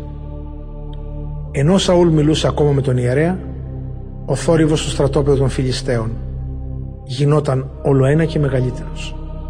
Έτσι ο Σαούλ είπε στον ιερέα δεν χρειάζεται να συμβουλευτείς στον Κύριο. Τότε ο Σαούλ και ο στρατός του συγκεντρώθηκαν και προχώρησαν στο σημείο που θα δινόταν η μάχη. Βλέπουν τότε τους Φιλιστέους να σφάζονται μεταξύ τους μέσα σε μια απερίγραπτη σύγχυση. Μερικοί Εβραίοι που είχαν προσχωρήσει στους Φιλιστέους και είχαν έρθει από εκεί γύρω στο στρατόπεδό τους ενώθηκαν τώρα και αυτοί με τους Ισραηλίτες που ήταν μαζί με τον Σαούλ και τον Ιωνάθαν. Επίσης οι Ισραηλίτες που είχαν κρυφτεί στην ορεινή περιοχή της φυλής Εφραήμ όταν άκουσαν ότι οι Φιλιστέοι είχαν τραπεί σε φυγή, τους καταδίωξαν κι αυτοί πολεμώντας τους. Εκείνη την ημέρα ο Κύριος ελευθέρωσε τους Ισραηλίτες και ο πόλεμος επεκτάθηκε και πέρα από τη Βέθα Βέν. Η ανώφιλη νηστεία εξαντλεί το λαό. Ο στρατός που ακολουθούσε το Σαούλ έφτανε περίπου τους 10.000 άνδρες. Ο πόλεμος επεκτάθηκε σε όλη την ορεινή περιοχή της φυλής Εφραήμ. Αλλά ο Σαούλ έκανε εκείνη την ημέρα ένα μεγάλο σφάλμα. Απείλησε το στρατό του με μια κατάρα. Καταραμένος είπε ο άνθρωπος που θα φάει τροφή ως το βράδυ και ώσπου να πάρω εκδίκηση από τους εχθρούς μου. Έτσι κανένας από το λαό δεν έφαγε τίποτα. Ήρθαν όλοι σε ένα δάσος όπου υπήρχε πολύ μέλι ακόμη και κάτω στο έδαφος. Μπαίνοντας στο δάσος, οι στρατιώτες είδαν το μέλι να τρέχει άφθονο αλλά κανείς δεν άπλωνε χέρι να φάει γιατί φοβούνταν τον όρκο. Ο Ιωνάθαν όμως δεν ήξερε ότι ο πατέρας του είχε δεσμεύσει με τον όρκο του στρατό. Έτσι άπλωσε την άκρη του ραβδιού του, τη βούτυξε σε μια κερίθρα μέλι, έφαγε και τον όθηκε. Τότε ένας στρατιώτης του φώναξε. Ο πατέρας σου έχει επιβάλει βαρύ όρκο στο στρατό. Καταραμένος ο άνθρωπος που θα φάει σήμερα τροφή. Γι' αυτό είναι όλοι τους εξαντλημένοι. Ο Ιωνάθαν απάντησε. Ο πατέρας μου έφερε δυστυχία στη χώρα.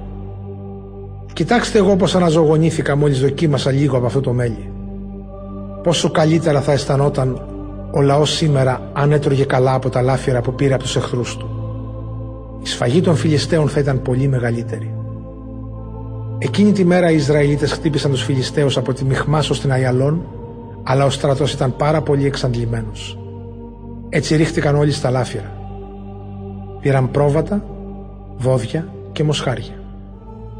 Τα έσφαξαν επί τόπου και τα έτρωγαν με το αίμα. Όταν ανάγγειλαν στο Σαούλ ότι ο στρατός αμάρταν ενώπιον του κυρίου τρώγοντας και το αίμα των ζώων, αυτός είπε: Είσαστε παραβάτες. Κυλήστε μου εδώ αμέσως ένα μεγάλο λιθάρι. Μετά τους είπε: Σκορπιστείτε ανάμεσα στους στρατιώτες και πέστε τους να μου φέρουν εδώ καθένα το βόδι του ή το αρνί του και να τα σφάξουν εδώ και να τα φάνε. Και να μην αμαρτάνουν ενώπιον του κυρίου τρώγοντας το αίμα. Εκείνη τη νύχτα λοιπόν έφεραν όλοι τα ζώα τους και τα έσφαξαν εκεί. Έτσι έχτισε ο Σαούλ θυσιαστήριο για τον Κύριο. Αυτό ήταν το πρώτο θυσιαστήριο που έχτισε. Έπειτα ο Σαούλ έδωσε διαταγή. Ας κατεβούμε να επιτεθούμε στους Φιλιστέους τη νύχτα. Ως το πρωί θα τους έχουμε εξοντώσει. Δεν θα μείνει κανένας από δάφτους. Οι στρατιώτες του απάντησαν. Κάνε όπως νομίζεις. Και ο ιερέας είπε Ας συμβουλευτούμε πρώτα το Θεό. Ο Σαούλ ρώτησε το Θεό. Να καταδιώξω τους Φιλιστέους. Θα τους παραδώσεις στην εξουσία μας. Αλλά εκείνη την ημέρα ο Θεός δεν του αποκρίθηκε. Διέταξε τότε ο Σαούλ. Πλησιάστε εδώ όλοι οι αξιωματικοί του στρατού και ψάξτε να βρείτε ποια αμαρτία έγινε σήμερα. Ορκίζομαι στον αληθινό Θεό που ελευθέρωσε τον Ισραήλ ότι ακόμη κι αν ο γιος μου Ιωνάθαν βρεθεί ένοχος οπωσδήποτε θα πεθάνει. Κανείς όμως από το στρατό δεν του είπε τίποτα. Αυτό συνέχισε. Όλοι εσείς σταθείτε από το ένα μέρος και εγώ με τον Ιωνάθαν θα σταθούμε από το άλλο. Οι στρατιώτες του απάντησαν. Κάνε όπως νομίζεις. Τότε ο Σαούλ ρώτησε τον Κύριο. Θεέ του Ισραήλ, γιατί δεν αποκρίθηκε σήμερα στο δούλο σου; Κύριε, Θεέ του Ισραήλ, αν είμαι ένοχος εγώ ή ο γιος μου Ιωνάθαν, ας βγει ο κλήρος Ουρίμ. Αν όμως είναι ένοχος ο λαός Ισραήλ, τότε ας βγει ο κλήρος Θουμίμ. Ο κλήρος έπεσε στον Ιωνάθαν και στο Σαούλ, ενώ ο στρατός αποδείχτηκε αθώος. Τότε είπε ο Σαούλ, «Ρίξτε κλήρο ανάμεσα σε μένα και στον Ιωνάθαν». Και ο κλήρος έπεσε στον Ιωνάθαν. Τότε ρώτησε ο Σαούλ τον Ιωνάθαν. Πες μου τι έκανες. Και ο Ιωνάθαν του τα φανέρωσε όλα. Δοκίμασα λίγο μέλι του είπε με την άκρη του ραβδιού μου. Αλλά να είμαι έτοιμος να πεθάνω. Ο Σαούλ απάντησε. Ο Θεός να με τιμωρήσει σκληρά αν δεν πεθάνεις Ιωνάθαν. Η βασιλεία του Σαούλ και η οικογένειά του. Αλλά οι στρατιώτες είπαν στο Σαούλ ο Ιωνάθαν θα πεθάνει; Αυτός που έφερε τέτοια μεγάλη νίκη στον Ισραήλ, αυτό δεν θα γίνει ποτέ. Ορκιζόμαστε στον αληθινό Θεό πως ούτε μία τρίχα από το κεφάλι του δεν θα πέσει στη γη, γιατί με τη βοήθεια του Θεού έπραξε ό,τι έπραξε σήμερα. Έτσι ο λαός γλίτωσε τον Ιωνάθαν από βέβαιο θάνατο. Μετά από αυτά ο Σαούλ σταμάτησε την καταδίωξη των Φιλιστέων και εκείνοι γύρισαν πίσω στον τόπο τους.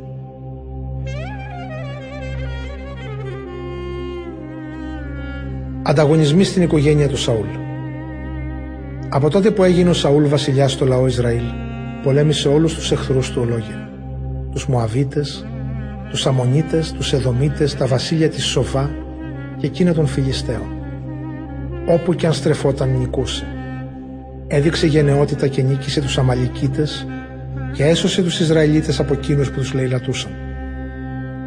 Η γη του Σαούλ ήταν ο Ιωνάθαν, ο Ισβή και ο Μαλκίσουα.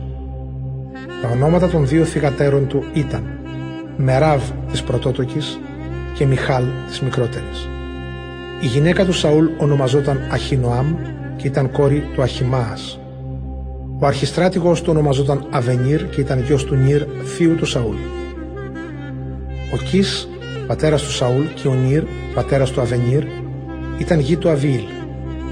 Όσο καιρό ήταν βασιλιάς ο Σαούλ, πολεμούσε σκληρά εναντίον των Φιλιστέων και όταν έβλεπε κάποιον άντρα γενναίο και δυνατό, τον έπαιρνε στο στρατό του.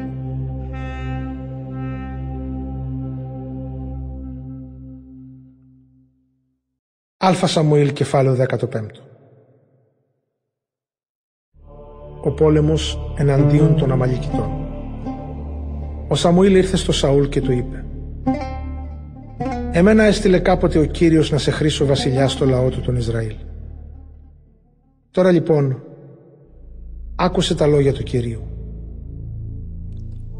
«Θα τιμωρήσω τους Αμαλικίτες», λέει ο Κύριος των Ισραηλιτικών δυνάμεων, «για αυτό που έκαναν στους Ισραηλίτες, να τους κλείσουν το δρόμο όταν εκείνοι έβγαιναν από την Αίγυπτο. Πήγαινε λοιπόν τώρα να χτυπήσεις τους Αμαλικίτες και να καταστρέψεις εντελώς κάθε τι που έχουν. Μην τους λυπηθείς. Θα εξοντώσεις άντρες, γυναίκες, παιδιά και βρέφη, βόδια και πρόβατα, καμήλες και γαϊδούρια. Ο Σαούλ συγκέντρωσε το στρατό στην Τελαήμ και τους καταμέτρησε. Ήταν 200.000 πεζοί και επιπλέον 10.000 άντρες από τη φυλή Ιούδα. Ο Σαούλ οδήγησε το στρατό του στην πόλη των Αμαλικητών και έστησε ενέδρα στο Φαράγγι. Έπειτα έστειλε μήνυμα στους Κενέους. «Φύγετε» τους έλεγε. «Βγείτε από την περιοχή των Αμαλικητών για να μην έχετε την ίδια τύχη με αυτούς. Εσείς δείξατε καλοσύνη στους Ισραηλίτες όταν εκείνοι έβγαιναν από την Αίγυπτο. Έτσι οι Κενέοι έφυγαν από τους Αμαλικίτες. Τότε ο Σαούλ χτύπησε τους Αμαλικίτες από τη Χαβιλά ως τη Σουρ ανατολικά της Αιγύπτου. Εχμαλώτησε τον Αγάγ, βασιλιά των Αμαλικητών και κατέσφαξε όλο τον πληθυσμό της περιοχής. Αλλά ο Σαούλ και ο στρατός του λυπήθηκαν τον ίδιο τον Αγάγ και τα καλύτερα λάφυρα από τη μάχη, πρόβατα και βόδια, νεογέννητα μοσχάρια και αρνιά και γενικά κάθε αγαθό αξίας δεν θέλησαν να τα καταστρέψουν. Αλλά ό,τι δεν είχε αξία και ήταν για πέταμα, αυτό το κατέστρεψαν εντελώς. Ο Σαούλ απορρίπτεται από το βασιλικό αξίωμα. Τότε ο Κύριος μίλησε στο Σαμουήλ και του είπε «Μετάνιωσα που έκανα το Σαούλ βασιλιά γιατί αυτός μου γύρισε τα νότα και δεν εκτέλεσε τις εντολές μου». Ο Σαμουήλ λυπήθηκε βαθιά και όλη εκείνη τη νύχτα προσευχόταν στο Θεό. Το πρωί σηκώθηκε νωρίς και πήγε να συναντήσει τον Σαούλ αλλά τον πληροφόρησαν ότι ο Σαούλ είχε πάει στην πόλη Κάρμιλου για να χτίσει εκεί ένα μνημείο για τον εαυτό του. Μετά έφυγε από εκεί και είχε κατεβεί στα γάλγαλα. Ο Σαμουήλ πήγε και βρήκε τον Σαούλ και εκείνος του είπε «Να είσαι ευλογημένος από τον Κύριο. Εκπλήρωσα την εντολή του Κυρίου». Ο Σαμουήλ τότε τον ρώτησε «Από πού λοιπόν προέρχονται αυτά τα βελάσματα των προβάτων και τα μουκανιτά των βοδιών που ακούω» Ο Σαούλ απάντησε οι στρατιώτες λυπήθηκαν τα καλύτερα πρόβατα και τα καλύτερα βόδια και τα έφεραν από τους Αμαλικίτες εδώ για να τα προσφέρουν θυσία στον Κύριο το Θεό σου. Τα υπόλοιπα τα καταστρέψαν.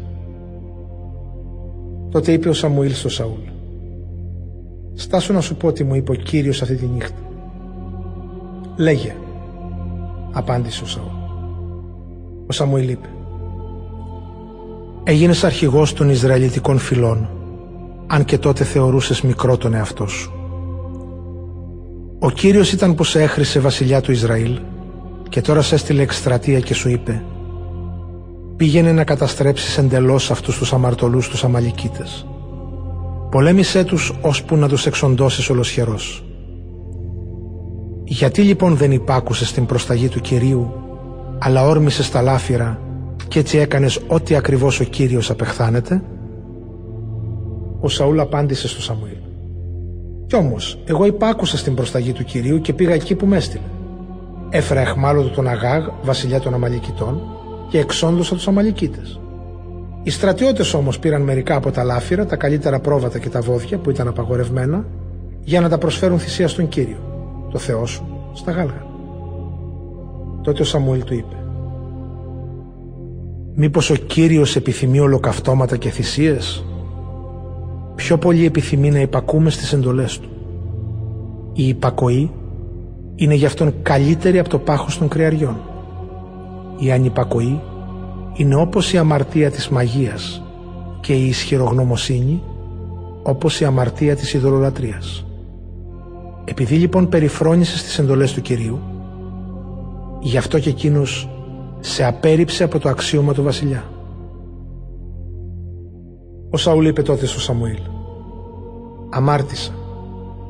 Δεν ακολούθησα την εντολή του Κυρίου και τις δικές σου οδηγίες, γιατί φοβήθηκα τους στρατιώτες και έκανα ό,τι μου ζητούσαν.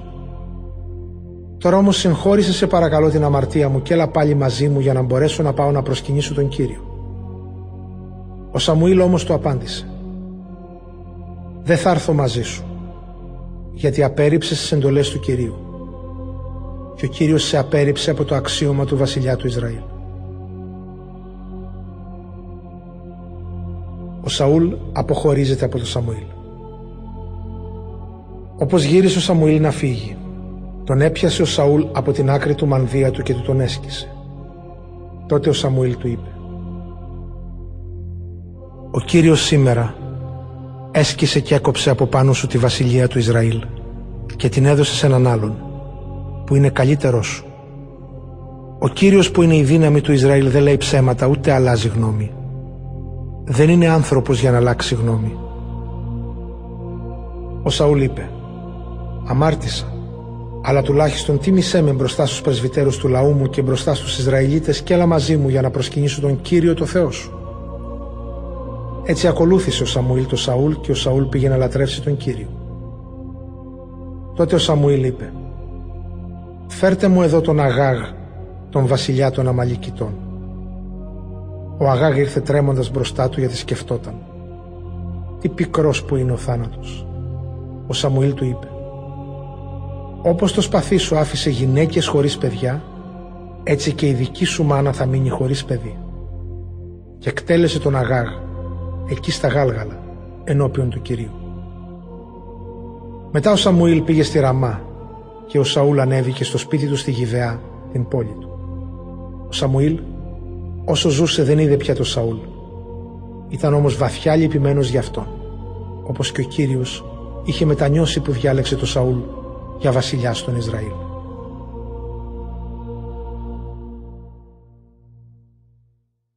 Αλφα Σαμουήλ, κεφάλαιο 16.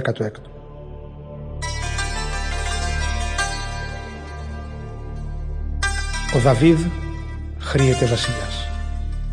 Ο Κύριος είπε στο Σαμουήλ «Ως πότε θα είσαι λυπημένος για το Σαούλ που τον απέρριψα από το βασιλικό του αξίωμα στον Ισραήλ» Γέμισε το δοχείο σου με λάδι και πήγαινε.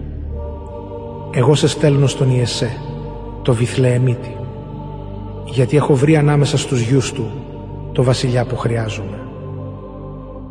Ο Σαμουήλ απάντησε «Πώς να πάω, άμα το μάθει ο Σαούλ θα με σκοτώσει». Ο Κύριος είπε «Πάρε μαζί σου ένα νεαρό δαμάλι και θα πεις ότι πήγες εκεί για να προσφέρεις θυσία στον Κύριο.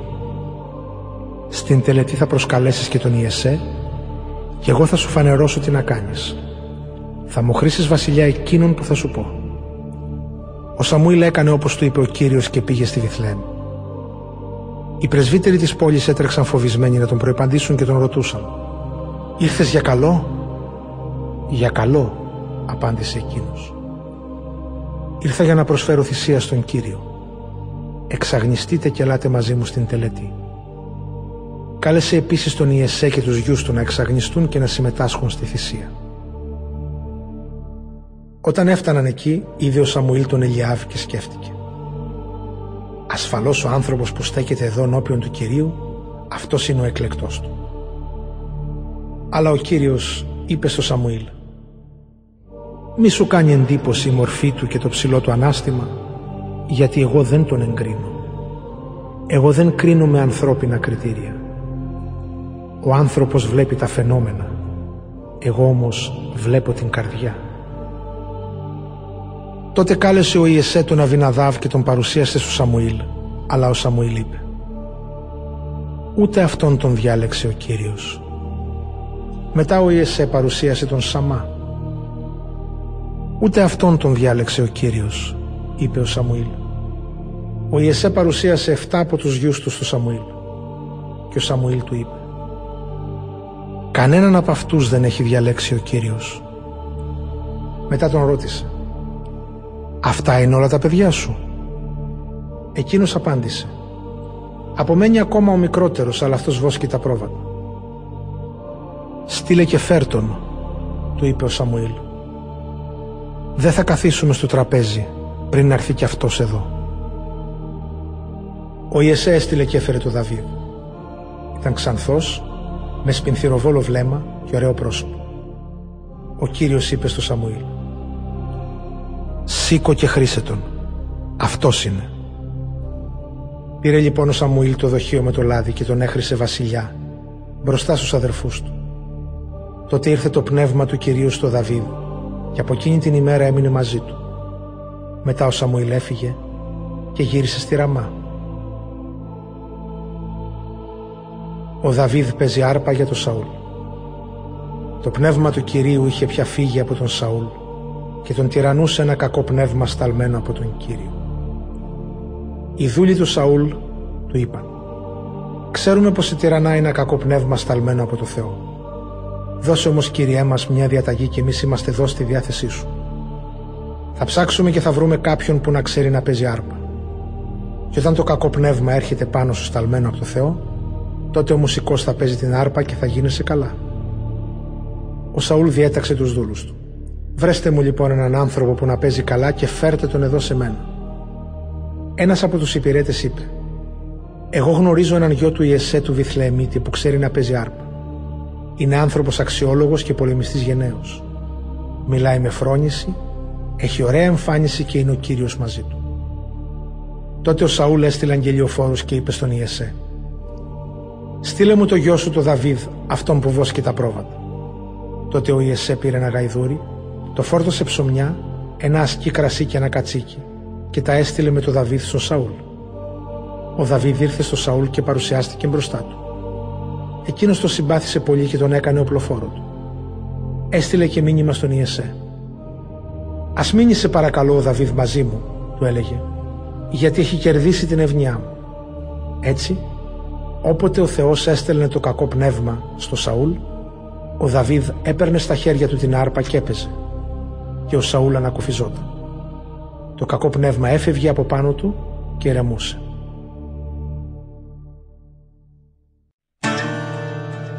Αλφα Σαμουήλ, κεφάλαιο 17 Ο Γολιάθ χλεβάζει τους Ισραηλίτες. Οι Φιλιστέοι συγκέντρωσαν το στρατό τους για πόλεμο. Συγκεντρώθηκαν στη Σοχό, που βρίσκεται στην περιοχή της φυλής Ιούδα, και στρατοπέδευσαν στην Εφές Δεμίμ μεταξύ Σοχό και Αζεκά. Ο Σαούλ και ο στρατός των Ισραηλιτών συγκεντρώθηκαν και αυτοί και στρατοπέδευσαν στην κοιλάδα του Τερεβίνθων για να αντιμετωπίσουν τους Φιλιστέους. Έτσι οι Φιλιστέοι παρατάχθηκαν στην πλαγιά ενός βουνού και οι Ισραηλίτες στην πλαγιά του απέναντι βουνού και ανάμεσά τους ήταν η κοιλάδα. Τότε βγήκε από το στρατόπεδο των Φιλιστέων ένας μονομάχος πολεμιστής που ονομαζόταν Γολιάθ από την Γάθ, που το ύψος του ήταν έξι πύχες και μια σπιθαμή. Φορούσε χάλκινη περικεφαλαία στο κεφάλι του και χάλκινο αλυσιδωτό θώρακα που το βάρος του ήταν πέντε χιλιάδες σύκλοι χαλκού. Είχε χάλκινες περιχνινίδες στα πόδια του και χάλκινο ακόντιο στους ώμους του. Το ξύλο του δωρατός του ήταν χοντρό σαν το αντί του αργαλιού και η αιχμή του δωρατός του ζύγιζε 600 σύκλους σίδερο. Αυτός που κρατούσε την ασπίδα του βάδιζε μπροστά. Ο Γολιάθ σταμάτησε και φώναξε προς τις γραμμές των Ισραηλιτών.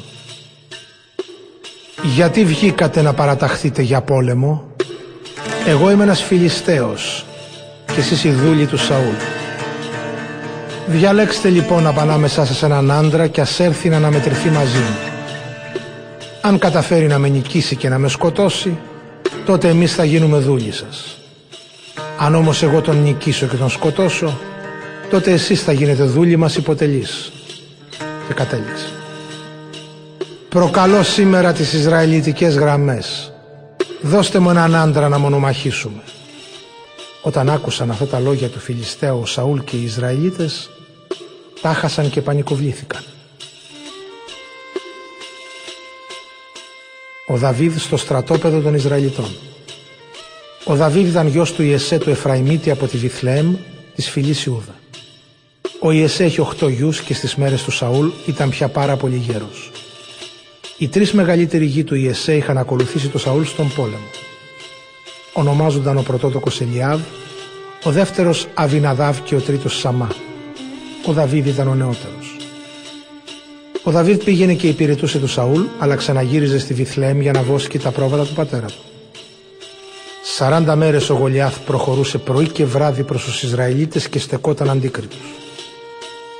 Μια μέρα ο Ιεσέ είπε στο Δαβίδ το γιο του Πάρε για τους αδερφούς σου ένα εφά φρυγανισμένο στάρι και αυτά τα δέκα καρβέλια ψωμί και τρέξε να τα πας στο στρατόπεδο στους αδερφούς σου. Και αυτά τα δέκα κεφάλια φρέσκο τυρί πήγαινε τα στο χιλιέρο. Μάθε πως είναι οι αδερφοί σου και πάρε από αυτούς κάποιο σημάδι για να βεβαιωθώ πως είναι καλά. Βρίσκονται μαζί με τον Σαούλ και με όλο τον Ισραηλιτικό στρατό στην κοιλάδα του Τερεβίνθων, πολεμώντας τους Φιλιστέους. Ο Δαβίδ σηκώθηκε νωρίς το πρωί, άφησε τα πρόβατα σε έναν φύλακα, πήρε τα πράγματα και πήγε όπως τον διέταξε ο Ιεσέ. Έφτασε στο περιχαράκωμα την ώρα που ο στρατός προχωρούσε να πάρει θέση για τη μάχη κραυγάζοντας την πολεμική κραυγή. Οι Ισραηλίτες και οι Φιλιστέοι είχαν παραταχθεί για πόλεμο, ο ένας απέναντι στον άλλο. Ο Δαβίδ άφησε στη φροντίδα του φύλακα των αποσκευών τα πράγματα που είχε φέρει και ο ίδιος έτρεξε στις γραμμές του στρατεύματος. Μόλις έφτασε εκεί, ρώτησε τους αδερφούς του για την υγεία τους. Και ενώ μιλούσε μαζί τους, βγήκε από τις γραμμές των Φιλιστέων ο μονομάχος πολεμιστής από τη Γάθ, ο Γολιάθ, και άρχισε να ξαναλέει τα ίδια εκείνα λόγια. Και τον άκουσε ο Δαβίδ. Οι Ισραηλίτες, όταν τον έβλεπαν έφευγαν από μπροστά του τρομαγμένοι και έλεγαν μεταξύ τους «Βλέπετε αυτόν τον άντρα που προχωράει κατά δω» έρχεται πάλι για να προκαλέσει τους Ισραηλίτες.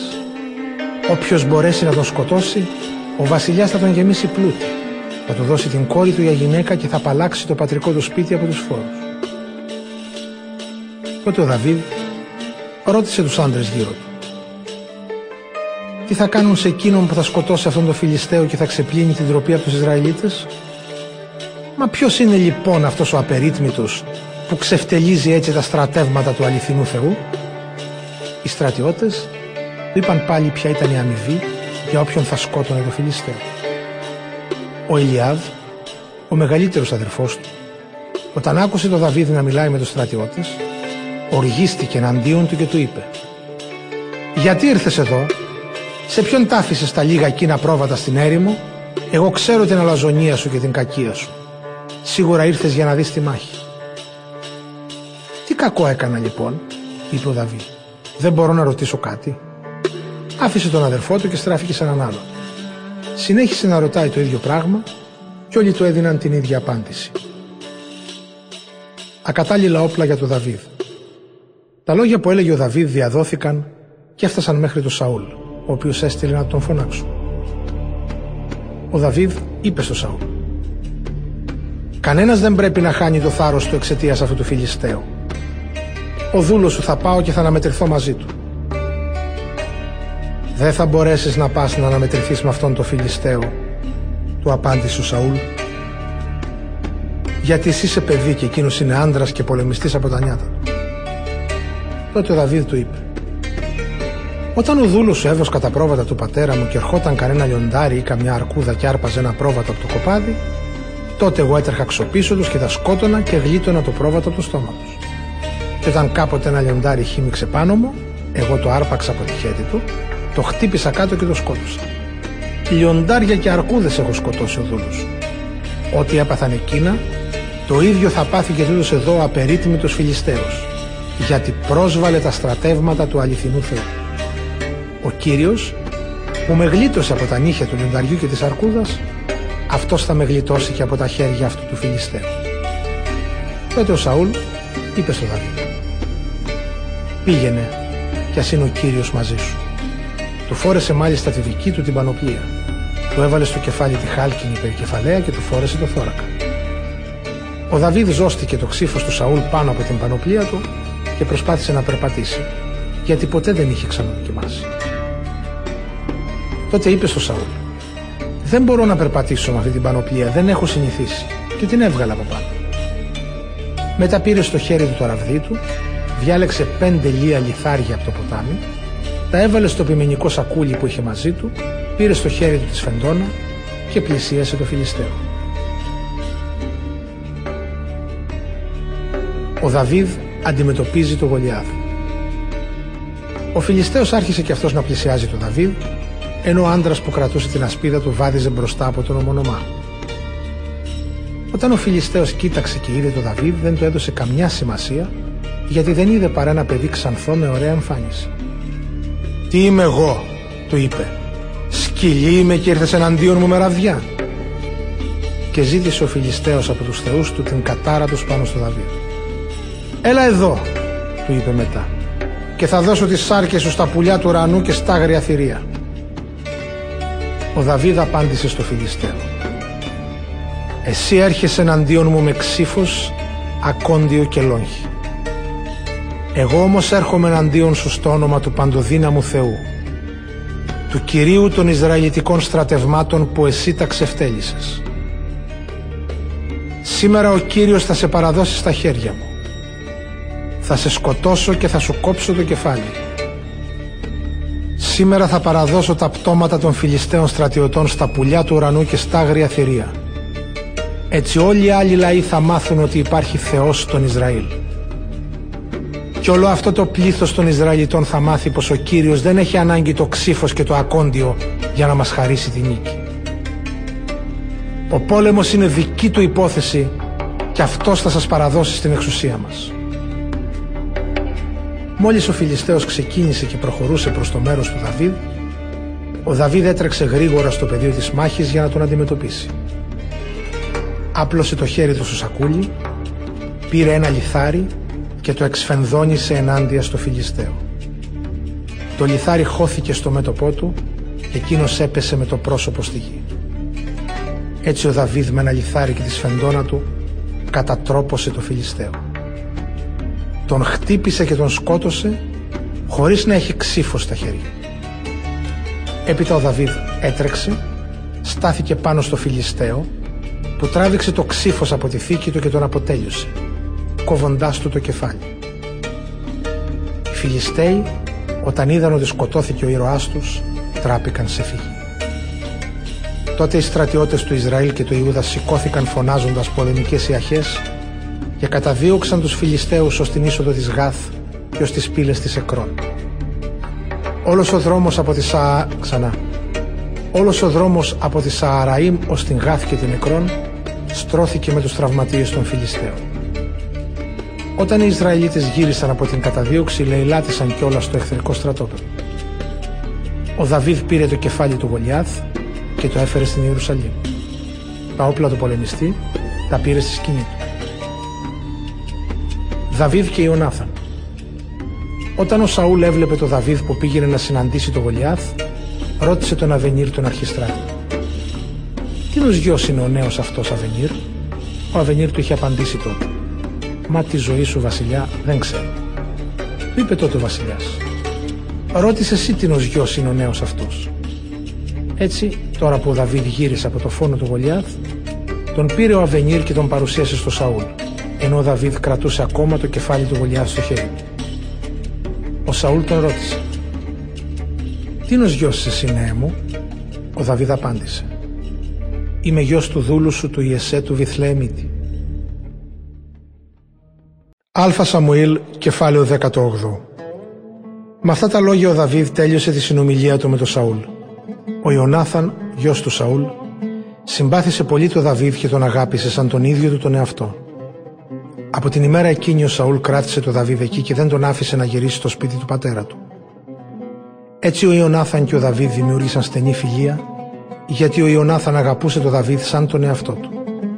Έβγαλε μάλιστα το μανδύα που φορούσε και του τον έδωσε. Επίσης του έδωσε την πανοπλία του, ακόμη και το ξύφος του, το τόξο και τη ζώνη του. Ο Δαβίδ διεξήγαγε με μεγάλη επιτυχία οποιαδήποτε αποστολή του ανέθετε ο Σαούλ. Έτσι τον τοποθέτησε αρχηγό του στρατού του. Αυτό ευχαρίστησε όλο το στρατό και τους αξιωματούχους του βασιλιά. Ο Σαούλ ζηλεύει το Δαβίδ. Καθώς ο στρατός επέστρεφε, αφού ο Δαβίδ είχε σκοτώσει το Γολιάθ, έβγαιναν οι γυναίκες από όλες τις Ισραηλιτικές πόλεις από που περνούσαν και υποδέχονταν το βασιλιά Σαούλ με τραγούδια και χορούς, με τύμπανα, με κύμβαλα και με κραυγές χαράς. Οι γυναίκες που χόρευαν φώναζαν χαρούμενα η μια στην άλλη και έλεγαν «Ο Σαούλ σκότωσε χιλιάδες, μα ο Δαβίδ μυριάδες». Του Σαούλ του κακοφάνηκαν αυτά τα λόγια και οργίστηκε πάρα πολύ. Απέδωσαν στο Δαβίδ τις μυριάδες και σε μένα τις χιλιάδες έλεγε. Δεν απομένει τίποτα άλλο πια για αυτόν παρά η βασιλεία. Έτσι από τη μέρα εκείνη ο Σαούλ άρχισε να ζηλεύει το Δαβίδ. Την άλλη μέρα το κακό πνεύμα ήρθε από το Θεό στο Σαούλ και τον έπιασε κρίση μέσα στο ανάκτορο, ενώ ο Δαβίδ έπαιζε την άρπα όπως κάθε μέρα. Ο Σαούλ κρατούσε ακόντιο στα χέρια του. Σε μια στιγμή έριξε το ακόντιο λέγοντας μέσα του «Θα τον καρφώσω στον τοίχο». Αλλά ο Δαβίδ δυο φορές του ξέφυγε. Ο Σαούλ φοβόταν το Δαβίδ γιατί ο Κύριος ήταν μαζί του ενώ αυτόν τον είχε εγκαταλείψει. Έτσι απομάκρυνε το Δαβίδ από κοντά του και τον έκανε χιλιέργο. Ο Δαβίδ οδηγούσε το στρατό στις μάχες. Ο Κύριος ήταν μαζί του και είχε επιτυχία σε οτιδήποτε επιχειρούσε. Ο Σαούλ, βλέποντας τις μεγάλες επιτυχίες του Δαβίδ, τον φοβόταν. Όλος όμως ο λαός του Ισραήλ και του Ιούδα αγαπούσε τον Δαβίδ γιατί οδηγούσε το στρατό με επιτυχία. Ο Δαβίδ παντρεύεται την κόρη του Σαούλ. Τότε ο Σαούλ είπε στο Δαβίδ «Ορίστε η μεγαλύτερη κόρη μου, η Μεράβ. Θα σου τη δώσω για γυναίκα. Το μόνο που θέλω από σένα είναι να φανείς γενναίος και να διεξάγεις τους πολέμους του Κυρίου». «Ας μην βάλω εγώ χέρι πάνω του», σκέφτηκε μέσα του. «Ας τον βγάλουν οι Φιλιστέοι από τη μέση». Ο Δαβίδ είπε στο Σαούλ «Ποιος είμαι εγώ, είμαι ένα τίποτα. Ούτε η οικογένεια του πατέρα μου είναι κάποια μέσα στο λαό Ισραήλ για να μπορώ να γίνω γαμπρός του βασιλιά. Όταν όμως ήρθε ο καιρός να δώσει ο Σαούλ στο Δαβίδ τη Μεράβ, την έδωσε γυναίκα στον Αδριήλ το Μεχολαθίτη.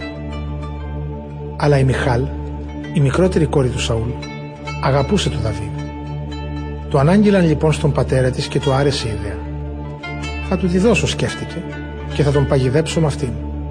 Θα τον κάνει να πέσει στα χέρια των Φιλιστέων. Έτσι για δεύτερη φορά είπε στο Δαβίδ «Σήμερα θα γίνεις γαμπρός μου». Έδωσε λοιπόν στους αξιωματούχους του αυτή τη διαταγή.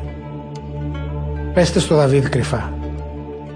Ο βασιλιάς είναι ευχαριστημένος μαζί σου και όλοι οι αξιωματούχοι τους αγαπάμε. Δέξου να γίνεις γαμπρός του βασιλιά. Όταν οι αξιωματούχοι διαβίβασαν αυτά τα λόγια στο Δαβίδ, εκείνος απάντησε.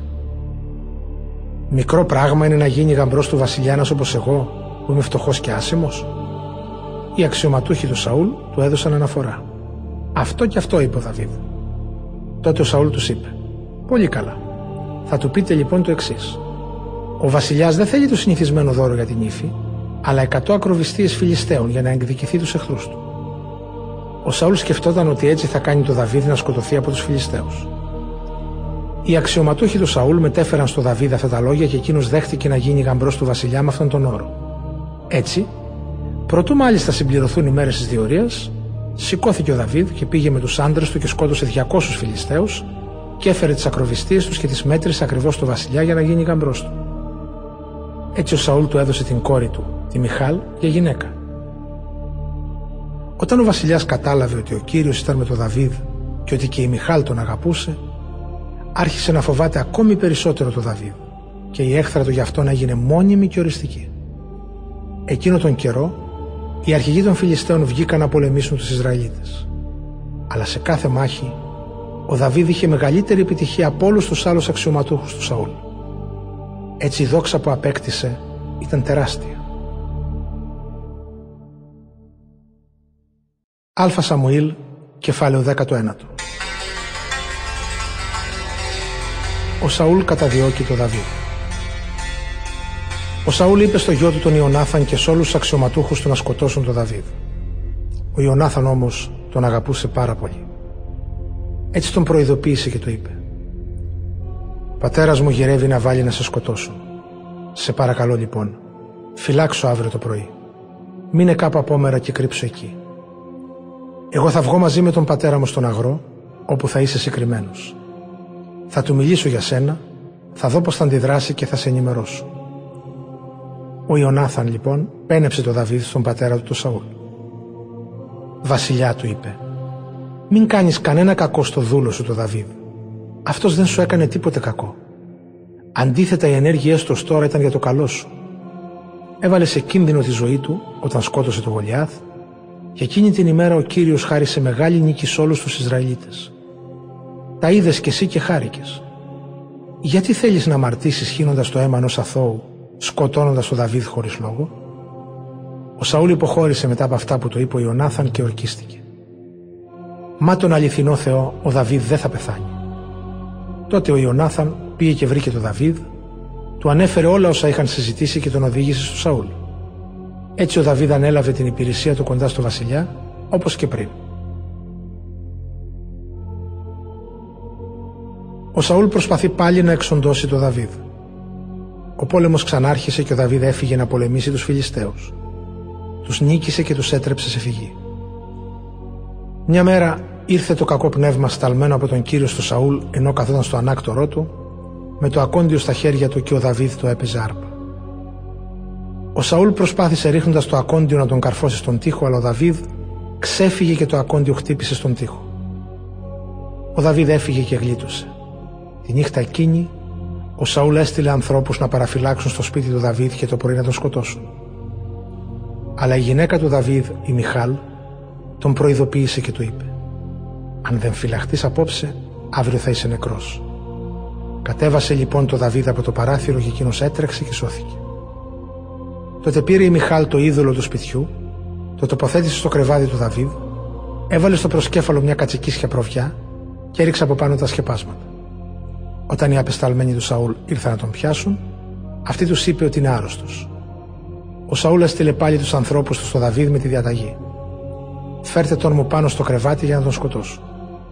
Όταν ήρθαν οι απεσταλμένοι, δεν βρήκαν στο κρεβάτι παρά το είδωλο και μια κατσικίσια προβιά στο προσκέφαλο.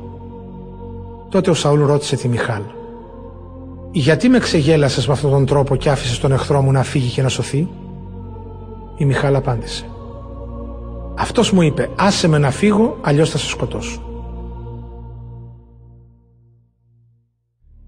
Ο Σαούλ μαζί με τους προφήτες στη Ραμά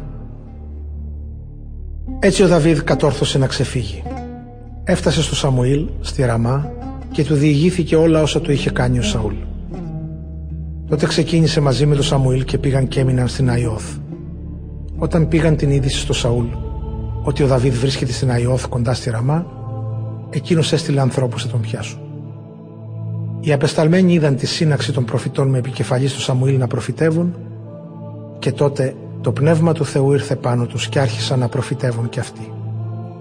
Όταν το έμαθε ο Σαούλ, έστειλε άλλους αγγελιοφόρους, αλλά κι αυτοί άρχισαν να προφητεύουν. Και την τρίτη φορά που έστειλε ανθρώπους άρχισαν και εκείνοι να προφητεύουν.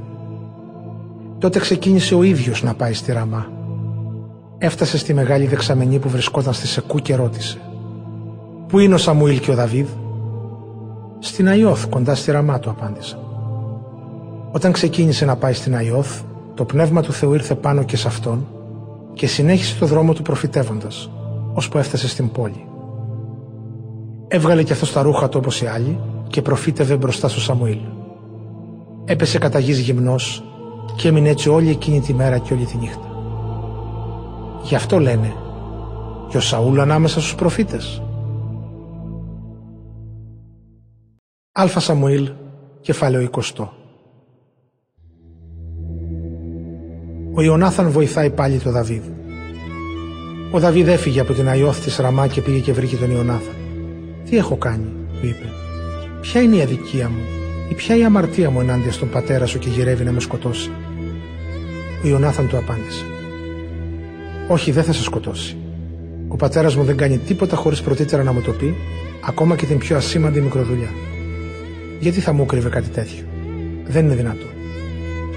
Ξέρει καλά ο πατέρας σου, μου λέει ο Δαβίδ, ότι έχω κερδίσει τη συμπάθειά σου. Και θα σκέφτηκε να μην μάθεις εσύ τίποτε για να μην στεναχωρηθείς. Αλλά σε βεβαιώνω, μα τη ζωή του κυρίου και μα τη ζωή σου, ότι ένα βήμα με χωρίζει από το θάνατο. Ο Ιωνάθαν του είπε «Εγώ ό,τι θέλεις θα το κάνω για χάρη σου». Και ο Δαβίδ απάντησε «Λοιπόν, αύριο είναι νομινία και εγώ κανονικά θα πρέπει να συμμετάσχω στο βασιλικό τραπέζι. Άφησε με όμως να φύγω και να κρυφτώ στους αγρούς στο βράδυ της τρίτης μέρας. Αν ο πατέρας σου με αναζητήσει, θα του πεις. Ο Δαβίδ με παρακάλεσε θερμά να πάει εσπευσμένα στην πατρίδα του τη Βιθλέμ, γιατί ολόκληρη η οικογένειά του προσφέρει ετήσια θυσία εκεί. Αν ο βασιλιάς πει καλά, τότε ο δούλος σου δεν διατρέχω κανέναν κίνδυνο.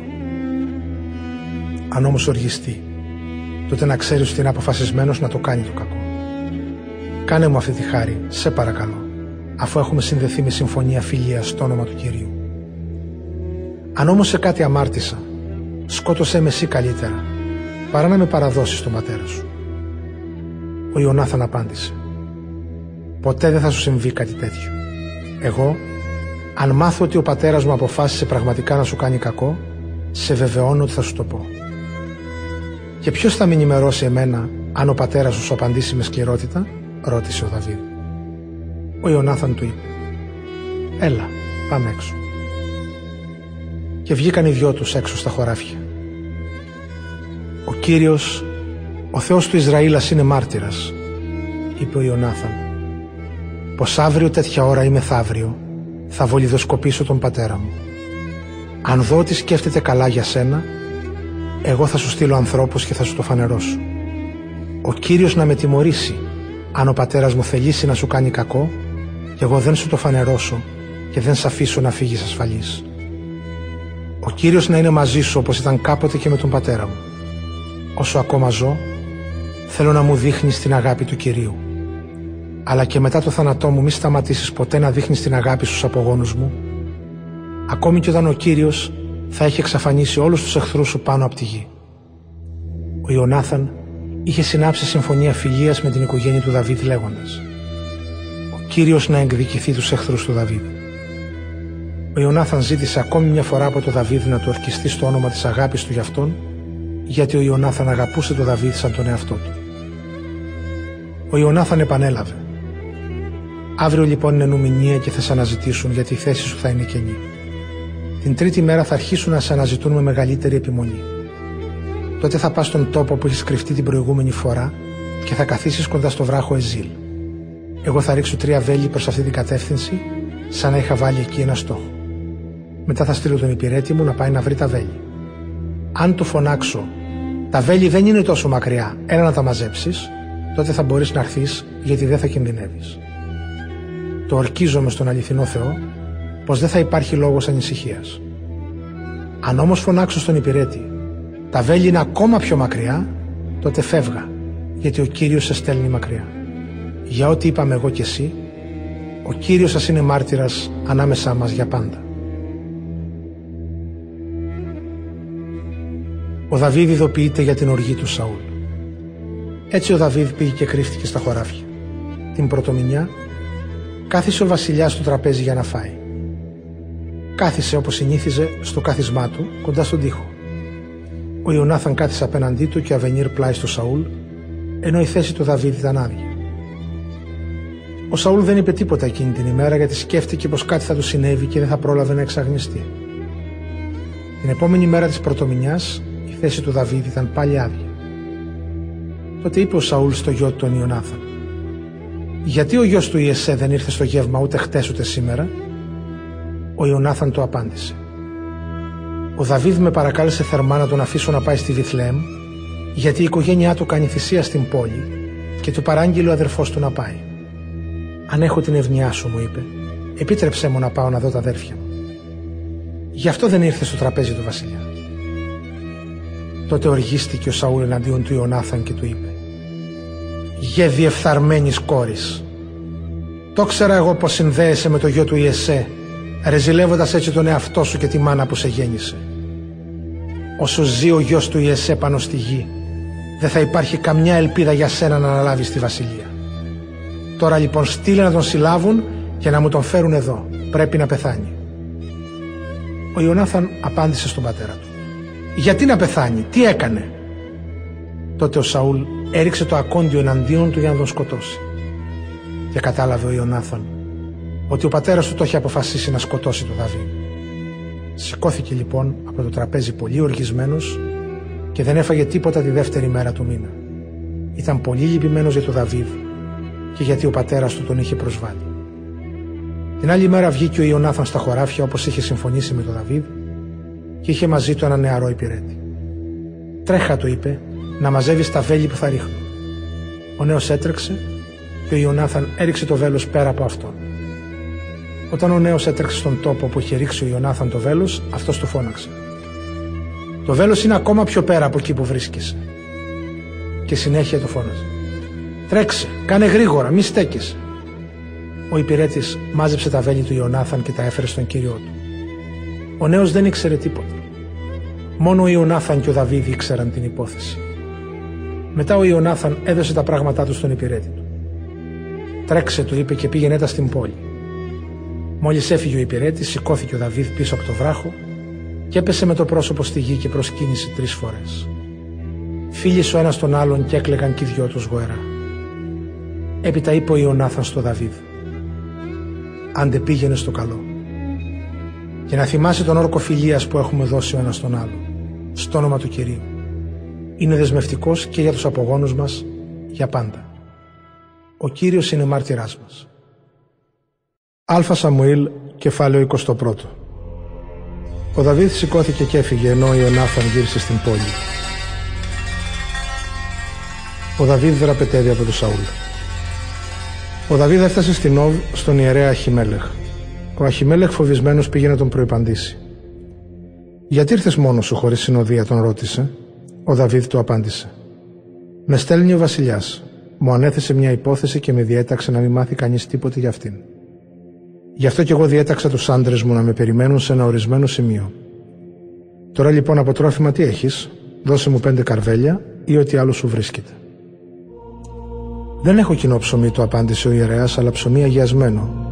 Αρκεί άντρες να έχουν φυλαχτεί καθαροί τουλάχιστον από γυναίκα. Ο Δαβίδ του απάντησε. Και βέβαια, ήταν αδύνατο να πλησιάσουμε γυναίκα από τότε που ξεκινήσαμε εδώ και τρεις μέρες. Τα σώματα των ανδρών μου είναι πάντα καθαρά, έστω και αν πηγαίνουμε σε μια συνηθισμένη αποστολή. Πολύ περισσότερο σήμερα που έχουμε ειδική αποστολή. Έτσι το έδωσε ο ιερέας το αγιασμένο ψωμί. Δεν υπήρχε εκεί άλλο, εκτός από τους άρτους της προθέσεως, οι οποίοι μόλις είχαν αντικατασταθεί και στη θέση τους είχαν τοποθετηθεί φρέσκα ψωμιά ενώπιον του κυρίου. Εκείνη τη μέρα βρισκόταν εκεί στο αγιαστήριο ένας δούλος του Σαούλ που ονομαζόταν Δοέγ. Ήταν δομήτης και αρχηγός των βοσκών του Σαούλ. Ο Δαβίδ είπε στον Αχιμέλεχ: Μήπως σου βρίσκεται εδώ κανένα ακόντιο ή ξύφος; Δεν πήρα μαζί μου ούτε το ξύφος μου ούτε τα όπλα μου γιατί η υπόθεση του βασιλιά ήταν κατεπίγουσα. Είναι το ξύφος του Γολιάθ του Φιλιστέου, του απάντησε ο ιερέας που τον σκότωσε στην κοιλάδα Ιλά. Το έχω εδώ τυλιγμένο σε ένα μανδύα πίσω από το εφόδ. Αν θέλεις, πάρτο. Δεν υπάρχει τίποτε άλλο εκτός από αυτό. Δώσ' μου το, είπε ο Δαβίδ, δεν υπάρχει καλύτερο από αυτό.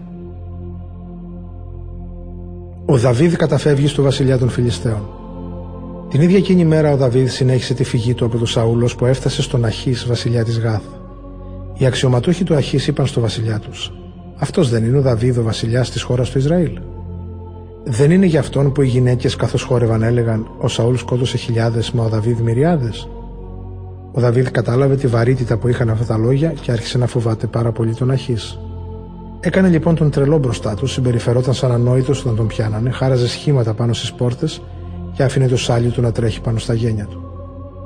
Είπε λοιπόν ο Αχής στους αξιωματούχους του: Δεν βλέπετε ότι ο άνθρωπος αυτός είναι τρελός, τι μου τον φέρατε; Μήπως έχω ανάγκη από τέτοιος και τον φέρατε για να κάνει τις τρέλες του μπροστά μου, ήταν ανάγκη να έρθει στο ανάκτορό μου. Α Σαμουήλ, κεφάλαιο 22 η σφαγή των ιερέων της Νόβ. Ο Δαβίδ έφυγε και από εκεί και βρήκε καταφύγιο στο σπήλαιο Αδουλάμ. Όταν το έμαθαν οι αδερφοί του και όλοι οι συγγενείς του πατέρα του πήγαν και τον βρήκαν εκεί. Επίσης συγκεντρώθηκαν κοντά του όλοι οι καταπιεσμένοι, όλοι όσοι χρωστούσαν χρήματα, όλοι οι δυσαρεστημένοι και έγινε αρχηγός τους. Ήταν μαζί του περίπου 400 άνδρες. Από εκεί ο Δαβίδ έφυγε για τη μισπά της Μωάβ και είπε στο βασιλιά της χώρας: Σε παρακαλώ, Α μείνουν οι γονείς μου κοντά σας, ώσπου να δω τι θα κάνει για μένα ο Θεός. Έτσι τους έφερε στο βασιλιά της Μωάβ και έμειναν εκεί όσο καιρό ο Δαβίδ ζούσε στη σπηλιά. Μια μέρα ο προφήτης Γάδ είπε στο Δαβίδ «Μη μείνεις άλλο στη σπηλιά. Φύγε και πήγαινε στην περιοχή του Ιούδα». Έτσι έφυγε ο Δαβίδ και έφτασε στο όρο Σαρέθ. Εκείνο τον καιρό ο Σαούλ βρισκόταν στη Γιδεά. Μια μέρα καθόταν κάτω από μια αρμυρίκη στο λόφο κρατώντας το ακόντιο στο χέρι του και όλοι οι αξιωματούχοι του στέκονταν γύρω. Εκεί έμαθε πως ανακαλύφθηκε ο Δαβίδ καθώς και όλοι οι άντρες που τον ακολουθούσαν. Είπε τότε ο Σαούλ στους δικούς του: Ακούστε με, Βενιαμινίτες. Μήπως ο γιος του Ιεσέ θα σας δώσει χωράφια και αμπέλια ή θα σας κάνει χιλιάρχου και εκατόνταρχους; Γιατί λοιπόν όλοι σας συνομωτήσατε εναντίον μου, δεν βρέθηκε κανένας να μου φανερώσει ότι ο γιος μου είχε συνδεθεί με το γιο του Ιεσέ; Κανένας σας δεν βρέθηκε να με συμπαθεί και να με ειδοποιήσει ότι ο γιος μου ξεσήκωσε το δούλο μου εναντίον του; Να λοιπόν που σήμερα αυτός παραμονεύει να με σκοτώσει. Ο Δοέγο Εδωμήτη, αρχηγός των δούλων του Σαούλ, του απάντησε. Εγώ ήρθα το γιο του Ιεσέ όταν ήρθε στην Νοβ, στον Αχιμέλεχ, το γιο του Αχιτούβ. Ο Αχιμέλεχ συμβουλεύτηκε τον κύριο για αυτόν και του έδωσε τρόφιμα και το ξύφος του Γολιάθ του Φιλιστέου. Τότε έστειλε ο βασιλιάς να καλέσουν τον ιερέα Αχιμέλεχ και όλη την οικογένεια του πατέρα του που ήταν ιερή στην Νοβ. Ήρθαν όλοι τους και παρουσιάστηκαν στο βασιλιά. Ο Σαούλ είπε: Άκουσε λοιπόν για το Αχιτούβ. Εκείνος απάντησε: Ορίστε κυρία μου. Γιατί συνομωτήσατε εναντίον μου, του είπε ο Βασιλιάς, εσύ και ο γιος του Ιεσέ, και του έδωσες ψωμί και ξύφου, και συμβουλεύτηκε στο Θεό για αυτόν ώστε να ξεσηκωθεί εναντίον μου και σήμερα να παραμονεύει να με σκοτώσει. Ο Αχιμέλεχ του απάντησε: Ποιος από όλους τους δούλους σου είναι πιστός σαν το Δαβίδ; Είναι γαμπρός του Βασιλιά, αρχηγός της σωματοφυλακής σου και απολαμβάνει μεγάλη τιμή στο ανακτορό σου. Μήπως ήταν η πρώτη φορά που συμβολεύτηκα το Θεό για αυτόν; Όχι βέβαια. Μην καταλογίζεις λοιπόν, Βασιλιά μου, ευθύνες στο δούλο σου, ούτε σε κανέναν από την οικογένεια του πατέρα μου. Ο δούλος σου δεν ήξερα τίποτα για όλη αυτή την υπόθεση. Ο Βασιλιάς όμως απάντησε: Εξάπαντος θα πεθάνεις, Αχιμέλεχ, εσύ και όλη η οικογένεια του πατέρα σου. Μετά είπε στους σωματοφύλακες που στέκονταν γύρω του: Πηγαίνετε και σκοτώστε τους ιερείς του κυρίου γιατί βοήθησαν τον Δαβίδ. Ήξεραν ότι αυτός προσπαθούσε να δραπετεύσει και δεν μου το φανέρωσαν. Αλλά οι σωματοφύλακες του Σαούλ δεν θέλησαν να πλώσουν χέρι στους ιερείς του κυρίου και να τους σκοτώσουν. Τότε είπε ο βασιλιάς στο Δοέκ του Εδωμίτη: Πήγαινε εσύ και σκότωσε τους ιερείς. Έτσι πήγε ο Δοέκ και τους σκότωσε. Εκείνη την ημέρα ο Σαούλ θανάτωσε 85 άντρες που φορούσαν το λινό εφόδ. Επίσης ο Σαούλ παρέδωσε στη σφαγή όλους τους κατοίκους της Νοβ, της πόλης των ιερέων. Θανάτωσε άντρες, γυναίκες, παιδιά και νήπια, βόδια, γαϊδούρια και πρόβατα. Γλίτωσε όμως ο Αβιάθαρ, ένας από τους γιους του Αχιμέλεχ και εγγονός του Αχιτούβ. Αυτός πήγε στο Δαβίδ και του ανάγγειλε ότι ο Σαούλ σκότωσε τους ιερείς του κυρίου. Τότε ο Δαβίδ είπε στον Αβιάθαρ: Το κατάλαβα εγώ εκείνη την ημέρα όταν είδα τον Δοέκ τον Εδωμίτη να είναι εκεί, ότι αυτός οπωσδήποτε θα με πρόδιδε στο Σαούλ. Εγώ είμαι υπεύθυνος για όλους τους ανθρώπους της οικογένειας του πατέρα σου. Μείνε κοντά μου και μη φοβάσαι. Αυτός που γυρεύει να σκοτώσει εσένα, θέλει να σκοτώσει και μένα. Κοντά μου όμως θα είσαι ασφαλής. Αλφα Σαμουήλ, κεφάλαιο 23 Ο Δαβίδ σώζει την Κεϊλά. Μια μέρα έφεραν στο Δαβίδ την είδηση. Οι Φιλιστέοι έκαναν επίθεση στην Κεϊλά και λαιλατούν τα λόγια της. Τότε ρώτησε ο Δαβίδ τον κύριο: Να πάω να χτυπήσω αυτούς τους Φιλιστέου. Ο κύριος του απάντησε: Πήγαινε, χτύπα τους και σώσε την Κεϊλά. Αλλά οι άνδρες του Δαβίδ του είπαν: Εμείς είμαστε εδώ στην περιοχή του Ιούδα και πάλι φοβόμαστε. Πόσο μάλλον αν πάμε στην Κεϊλά να πολεμήσουμε το στρατό των Φιλιστέων. Έτσι ο Δαβίδ ξαναρώτησε τον κύριο και ο κύριος του απάντησε: Σήκω κατέβα στην Κεϊλά γιατί εγώ θα παραδώσω τους Φιλιστέους στην εξουσία σου. Τότε ο Δαβίδ και οι άντρες του πήγαν στην Κεϊλά και πολέμησαν τους Φιλιστέους. Άρπαξαν τα ζώα τους και σκότωσαν πολλούς από αυτούς. Έτσι ο Δαβίδ ελευθέρωσε τους κατοίκους της πόλης. Όταν ο γιος του Αχιμέλεχο Αβιάθαρ κατέφυγε στο Δαβίδ, στην Κεϊλά είχε πάρει μαζί του και το εφόδ. Όταν έφεραν στο Σαούλ την είδηση ότι ο Δαβίδ έφτασε στην Κεϊλά, ο Σαούλ είπε: Ο Θεός τον παρέδωσε στην εξουσία μου. Αφού μπήκε σε πόλη με πύλες και αμπάρες, σίγουρα έχει αποκλειστεί. Έτσι κάλεσε όλο το στρατό του σε πόλεμο να πάνε στην Κεϊλά και να πολιορκήσουν το Δαβίδ και τους άντρες του. Όταν έμαθε ο Δαβίδ ότι ο Σαούλ σχεδιάζει κακό εναντίον του, είπε στον Αβιάθαρ τον ιερέα: Φέρε το εφόδ. Μετά είπε: Κύριε, Θεέ του Ισραήλ, εγώ ο δούλος σου άκουσα ότι ο Σαούλ θέλει να έρθει στην Κεϊλά και να καταστρέψει την πόλη εξαιτίας μου. Θα με παραδώσουν σε αυτόν οι κάτοικοι της Κεϊλά. Θα έρθει ο Σαούλ όπως άκουσα. Κύριε, Θεέ του Ισραήλ, απάντησε σε παρακαλώ στο δούλο σου. Και ο Κύριος απάντησε. Θα έρθει.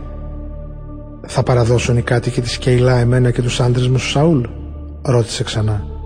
Και ο Κύριος απάντησε «Θα σας παραδώσουν». Έτσι ο Δαβίδ και οι άντρες του περίπου 600 σηκώθηκαν και έφυγαν από την Κεϊλά και άρχισαν πάλι να περιπλανιούνται όπως πρώτα. Σαν έφτασε η είδηση στο Σαούλ ότι ο Δαβίδ έφυγε από την Κεϊλά, ματέωσε την εκστρατεία. Ο Δαβίδ κρύβεται στα βουνά. Ο Δαβίδ περιπλανιόταν στην έρημο Ζήφ και έμενε σε σπηλιές στην ορεινή περιοχή. Ο Σαούλ τον αναζητούσε καθημερινά, αλλά ο Θεός δεν επέτρεπε να πέσει ο Δαβίδ στα χέρια του. Ήξερε ο Δαβίδ ότι ο Σαούλ τον έψαχνε να τον σκοτώσει. Ενώ ο Δαβίδ έμεινε στην έρημο Ζήφ στη Χωρεσά, πήγε εκεί και τον βρήκε ο Ιωνάθαν γιος του Σαούλ και του έδωσε θάρρος στο όνομα του Θεού. Μη φοβάσαι, του είπε, δεν θα σε βρει ο πατέρας μου. Εσύ θα γίνεις βασιλιάς του Ισραήλ, και εγώ θα είμαι ο δεύτερος μετά από σένα. Αυτό το ξέρει και ο πατέρας μου. Έτσι έκαναν οι δυο τους συμφωνία φιλίας ενώπιον του κυρίου. Μετά ο Ιωνάθαν γύρισε στο σπίτι του και ο Δαβίδ έμεινε στη Χωρεσά. Ανέβηκαν όμως οι ζηφίτες του Σαούλ στη Γιβεά και του είπαν: Το ξέρεις ότι ο Δαβίδ κρύβεται σε εμάς στις πηγές κοντά στη Χωρεσά στο λόφο Χαχιλά νότια της ερήμου; Έλα λοιπόν τώρα, αφού αυτό ολόψυχα επιθυμείς, Βασιλιά, και είναι δουλειά δική μας να σου τον παραδώσουμε. Ο Σαούλ απάντησε: Ο κύριος να σας ευλογεί που μου δείξατε τη συμπάθειά σας. Εμπρός λοιπόν, πηγαίνετε να μάθετε καλύτερα τον τόπο που βρίσκεται και ποιος τον είδε εκεί. Γιατί μου έχουν πει ότι είναι πολύ πανούργος Ψάξτε να βρείτε όλες τις κρυψώνες όπου μπορεί να κρύβεται και γυρίστε σε μένα όταν οι πληροφορίες σας θα είναι απόλυτα εξακριβωμένες. Τότε θα έρθω μαζί σας. Και αν βρίσκεται μέσα στη χώρα, εγώ θα εξερευνήσω σπιθαμή προς πιθαμή τα εδάφη του Ιούδα και θα τον ανακαλύψω. Έτσι οι Ζηφίτες άφησαν τον Σαούλ και πήγαν πριν από αυτόν στην πόλη τους. Ο Δαβίδ όμως και οι άντρες του βρίσκονταν στα χαμηλά μέρη της ερήμου Μαών, νότια της Στέπας. Ο Σαούλ και οι άντρες του βγήκαν να αναζητήσουν τον Δαβίδ αλλά αυτός ειδοποιήθηκε και κατέβηκε να μείνει μέσα σε ένα μεγάλο βράχο στην έρημο Μαών. Το έμαθε ο Σαούλ και τον καταδίωξε εκεί. Ο Σαούλ εκινείτο με το στρατό του στη μια πλαγιά του βουνού, ενώ ο Δαβίδ με τους άντρες του στην άλλη. Έτρεχαν να γλιτώσουν από τον Σαούλ γιατί αυτός κόντευε να τους περικυκλώσει με τους άντρες του και να τους συλλάβει. Έφτασε όμως ένας αγγελιοφόρος και είπε στο Σαούλ: Έλα γρήγορα, γιατί οι Φιλιστέοι βάλουν στη χώρα.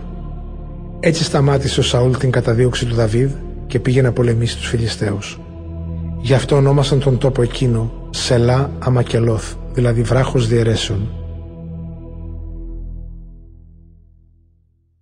Α Σαμουήλ, κεφάλαιο 24. Ο Δαβίδ έφυγε από εκείνη την περιοχή και πήγε να μείνει στις πηγές της Ενγεδί. Ο Δαβίδ αποφεύγει να σκοτώσει τον Σαούλ. Όταν γύρισε ο Σαούλ από την καταδίωξη των Φιλιστέων του έφεραν την είδηση. Ο Δαβίδ βρίσκεται στην έρημο της Εν Τότε αυτός πήρε από όλους τους Ισραηλίτες 3.000 επίλεκτους άντρες και πήγε να ψάξει για το Δαβίδ και τους άντρες του κοντά στους βράχους των αγριοκάτσικων. Όταν έφτασε στα μαντριά των προβάτων, κοντά στο δρόμο, μπήκε σε μια σπηλιά για τη φυσική του ανάγκη. Αλλά ο Δαβίδ και οι άντρες του είχαν τρυπώσει στο εσωτερικό της σπηλιάς. Τότε οι άντρες του Δαβίδ του είπαν: Σήμερα είναι η μέρα για την οποία ο κύριος σου είπε: Θα σου παραδώσω τον εχθρό σου και θα του φερθείς όπως νομίζεις. Ο Δαβίδ σηκώθηκε και έκοψε κρυφά την άκρη από το μανδύα του Σαούλ. Αλλά αμέσως μετά τον έλεγξε η συνείδησή του για αυτό που έκανε. Ο κύριος να με τιμωρήσει, είπε στους άντρες του, αν κάνω στον εκλεκτό του κυρίου αυτά που μου λέτε, για να απλώσω χέρι πάνω του. Είναι ο εκλεκτός του κυρίου. Έτσι με αυτά τα λόγια απέτρεψε τους ανθρώπους του και δεν τους άφησε να επιτεθούν στο Σαούλ. Σε λίγο Σαούλ έφυγε από τη σπηλιά και συνέχισε το δρόμο του. Ο Δαβίδ σηκώθηκε βγήκε από τη σπηλιά και φώναξε πίσω από τον Σαούλ. «Κύριέ μου, βασιλιά!» Ο Σαούλ γύρισε πίσω του να δει και ο Δαβίδ γονάτισε με το πρόσωπο στη γη και τον προσκύνησε. «Γιατί ακούς αυτούς που σου λένε ότι ο Δαβίδ ζητάει το κακό σου» του φώναξε. «Να, σήμερα είδες με τα μάτια σου ότι ο Κύριος σε παρέδωσε στα χέρια μου μέσα στη σπηλιά. Μερικοί μου είπαν να σε σκοτώσω, αλλά εγώ σε λυπήθηκα και τους είπα ότι δεν πρόκειται να απλώσω το χέρι μου πάνω στον Κύριό μου γιατί αυτός είναι ο εκλεκτός του Κυρίου. Κοίτα πατέρα μου, κοίτα την άκρη του μανδύα σου που την κρατώ στο χέρι μου. Έκοψα την άκρη από το μανδύα σου, εσένα όμως δεν σε σκότωσα. Βλέπεις λοιπόν ότι δεν έχω πρόθεση ούτε να σε βλάψω ούτε να επαναστατήσω εναντίον σου. Βλέπεις ότι δεν αμάρτησα εναντίον σου, ενώ εσύ ζητάς ευκαιρία για να μου στερήσεις τη ζωή. Ο κύριος σας κρίνει τη διαφορά μας και ο κύριος σας πάρει εκδίκηση για λογαριασμό μου. Εγώ όμως ποτέ δεν θα στραφώ εναντίον σου. Μια παλιά παροιμία λέει «Απ' τους κακούς μόνο κακία βγαίνει, μα εγώ δεν θα στραφώ εναντίον σου». Ποιον βγαίνεις να κυνηγήσεις βασιλιά του Ισραήλ, ποιον καταδιώκεις, ένα ψόφιο σκυλί, έναν ψήλο. Ο Κύριος ας έρθει κριτής και ας κρίνει ανάμεσα σε εμάς τους δύο. Ας εξετάσει και ας δικαιώσει την υπόθεσή μου και ας με γλιτώσει από την καταδίωξή σου. Όταν ο Δαβίδ τέλειωσε με αυτά που έλεγε στο Σαούλ, εκείνος ρώτησε Η φωνή σου είναι αυτή γέ μου Δαβίδ και ξέσπασε σε δυνατό κλάμα. Εσύ είσαι δικαιότερος από μένα, του είπε μετά. Εσύ μου έκανες καλό, ενώ εγώ σου ανταπέδωσα κακό. Σήμερα μου απέδειξες την καλοσύνη σου. Γιατί ενώ ο κύριος με παρέδωσε στα χέρια σου, εσύ δεν με σκότωσες. Ποιος αφήνει τον εχθρό του να τον βρει μπροστά του να συνεχίσει το δρόμο τον ενόχλητος, ο κύριος να σου ανταποδώσει το καλό που μου έκανες σήμερα. Ξέρω καλά ότι οπωσδήποτε εσύ θα βασιλέψεις και ότι στα χέρια σου το βασίλειο του Ισραήλ θα είναι ακλόνητο. Τώρα λοιπόν ορκίσουμε στον κύριο ότι δεν θα εξαφανίσεις τη μνήμη μου και τη μνήμη της οικογένειας του πατέρα μου, σκοτώνοντας τους απογόνους μου. Ο Δαβίδ έδωσε όρκο στο Σαούλ. Μετά ο Σαούλ γύρισε στο σπίτι του, ενώ ο Δαβίδ και οι άντρες του ανέβηκαν στη σπηλιά. Αλφα Σαμουήλ, κεφάλαιο 25 Θάνατος του Σαμουήλ Εκείνο τον καιρό πέθανε ο Σαμουήλ. Όλοι οι Ισραηλίτες συγκεντρώθηκαν και έκαναν θρήνο για αυτόν. Τον έθαψαν στο σπίτι του στη Ραμά. Μετά ο Δαβίδ κατέβηκε στην έρημο Φαράν. Δαβίδ και Αβιγαία. Στη Μαόν ζούσε κάποιος από τη συγγένεια του Χάλευ που είχε τα κτήματά του στη γειτονική πόλη Κάρμιλο. Το όνομά του ήταν Ναβάλ και ήταν πάρα πολύ πλούσιος, με 3.000 πρόβατα και χιλιαγίδια. Η γυναίκα του, έξυπνη και με ωραία εμφάνιση, ονομαζόταν Αβιγαία. Ο ίδιος ήταν σκληρός και κακός άνθρωπος. Στην έρημο που βρισκόταν ο Δαβίδ, έμαθε ότι ο Ναβάλ είχε πάει στον Κάρμιλο να κορέψει τα πρόβατά του. Έστειλε λοιπόν δέκα νέους και τους είπε: Ανεβείτε στον Κάρμιλο, στον Ναβάλ, και χαιρετήστε τον εκ μέρους μου με αυτά τα λόγια. Να είσαι πολύχρονος και όλα να σου πηγαίνουν καλά στην οικογένειά σου και σε όλα σου τα υπάρχοντα. Ο Δαβίδ άκουσε πως έχεις εκεί κουρευτές προβάτων. Αλλά να ξέρεις ότι τους βοσκούς σου που ήταν μαζί μας στον Κάρμιλο όλο αυτόν τον καιρό δεν τους πειράξαμε και τίποτα από όσα είχαν δεν χάθηκε. Ρώτησέ τους και θα σου το βεβαιώσουν. Ο Δαβίδ ζητάει να έχουμε την ευνοιά σου σήμερα που είναι μέρα γιορτής και ήρθαμε σε σένα. Δώσε μας, σε παρακαλούμε, ό,τι μπορείς στους δούλους σου και στο γιο σου το Δαβίδ. Ήρθαν λοιπόν οι νέοι του Δαβίδ και είπαν εκ μέρους τους στον Ναβάλ όλα αυτά τα λόγια και περίμεναν την απάντησή του. Αλλά ο Ναβάλ τους αποκρίθηκε. Ποιος είναι αυτός ο Δαβίδ, ο γιος του Ιεσέ; Πολλοί δούλοι δραπετεύουν σήμερα από τα αφεντικά τους. Είμαι υποχρεωμένος εγώ να πάρω το ψωμί μου και το κρασί μου και τα σφαχτά που ετοίμασα για τους κορευτές μου και να τα δώσω στους ανθρώπους που δεν τους ξέρω από πού είναι; Οι νέοι πήραν πάλι το δρόμο της επιστροφής και ήρθαν και διαβίβασαν στο Δαβίδ όλα αυτά τα λόγια. Τότε ο Δαβίδ είπε στους άντρες του: Ζωστείτε τα σπαθιά σας. Τα ζώστηκαν. Ζώστηκε και εκείνος το δικό του και τον ακολούθησαν περίπου 400 άνδρες, ενώ 200 έμειναν στις αποσκευές. Ένας από τους δούλους του Ναβάλ ειδοποίησε την Αβυγαία, τη γυναίκα του αφεντικού του. Ο Δαβίδ της είπε: Έστειλε αγγελιοφόρου από την έρημο να χαιρετήσουν τον κυριό μας, αλλά εκείνος τους έβρισε. Εμάς οι άνθρωποι μας φάνηκαν πολύ καλοί.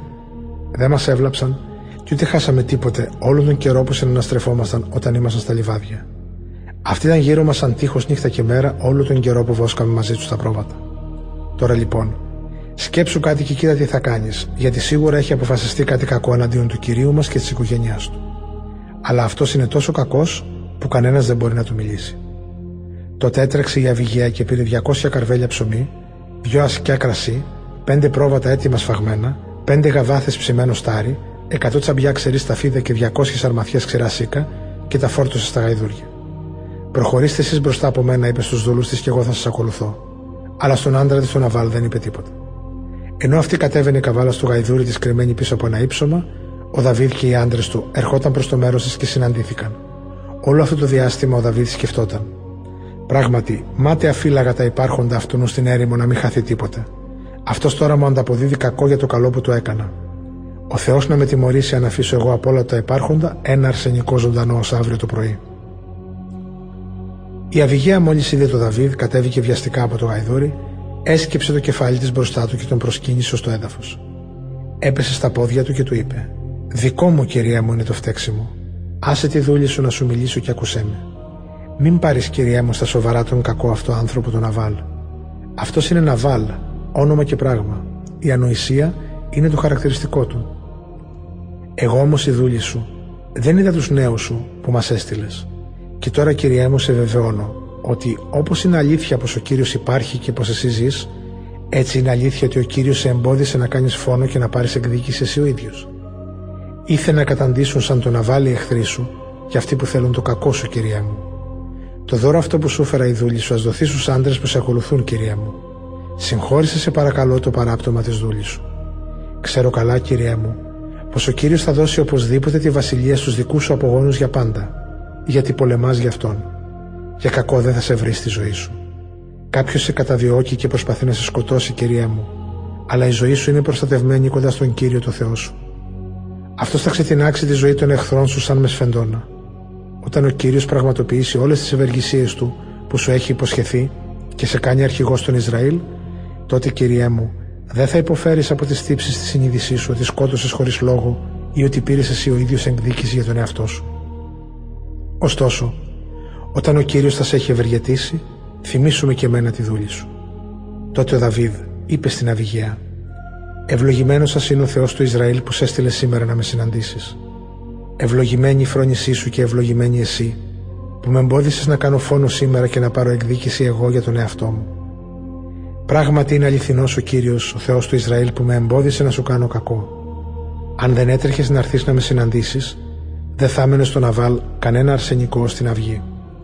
Ο Δαβίδ δέχτηκε τα δώρα που του πρόσφερε η Αυγαία και της είπε «Γύρνα ξένιαστη στο σπίτι σου. Βλέπεις, εγώ υποχώρησα στα λόγια σου και τίμησα το πρόσωπό σου». Όταν η Αυγαία γύρισε στο Ναβάλ, εκείνος είχε φαγοπόδι στο σπίτι του, σαν ήταν συμπόσιο βασιλικό. Ο ίδιος είχε έρθει στο κέφι και ήταν τύφλα στο μεθύσι. Γι' αυτό δεν του είπε τίποτα ως την αυγή. Την άλλη μέρα το πρωί, όταν ο Ναβάλ είχε πια ξεμεθύσει, η γυναίκα του του διηγήθηκε όλα όσα συνέβησαν. Τότε αυτός έπαθε συμφόρηση και παρέλυσε. Μετά από δέκα περίπου μέρες, ο κύριος έστειλε στο Ναβάλ καινούριο πλήγμα και πέθανε. Όταν έμαθε ο Δαβίδ ότι ο Ναβάλ πέθανε, είπε: Ευλογημένος σας είναι ο κύριος που εκδικήθηκε την προσβολή που μου έκανε ο Ναβάλ και εμπόδισε το δούλο του να κάνω κάποιο κακό. Ο κύριος έστρεψε την κακία του Ναβάλ στο ίδιο του κεφάλι. Και έστειλε ο Δαβίδ ανθρώπους να προτείνουν στην Αβυγία να γίνει γυναίκα του. Ήρθαν οι δούλοι τους στην Αβυγία στην πόλη Κάρμιλο και της είπαν: ο Δαβίδ μας έστειλε σε σένα για να σε πάρει γυναίκα του.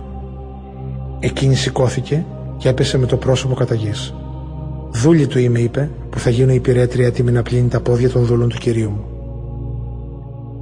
Η Αβυγαία σηκώθηκε βιαστικά, ανέβηκε στο γαϊδούρι και ξεκίνησε με συνοδεία της υπηρετρία της. Ακολούθησε τους αγγελιοφόρους του Δαβίδ και έγινε γυναίκα του. Ο Δαβίδ πήρε επίσης και την Αχινοάμ από την Ιζραέλ και ήταν και οι δυο τους γυναίκες του. Στο μεταξύ ο Σαούλ την κόρη του τη Μιχάλ, η γυναίκα του Δαβίδ, την έδωσε στον Φαλτή, γιο του Λαΐς, από τη Γαλήμ. Αλφα Σαμουήλ, κεφάλαιο 26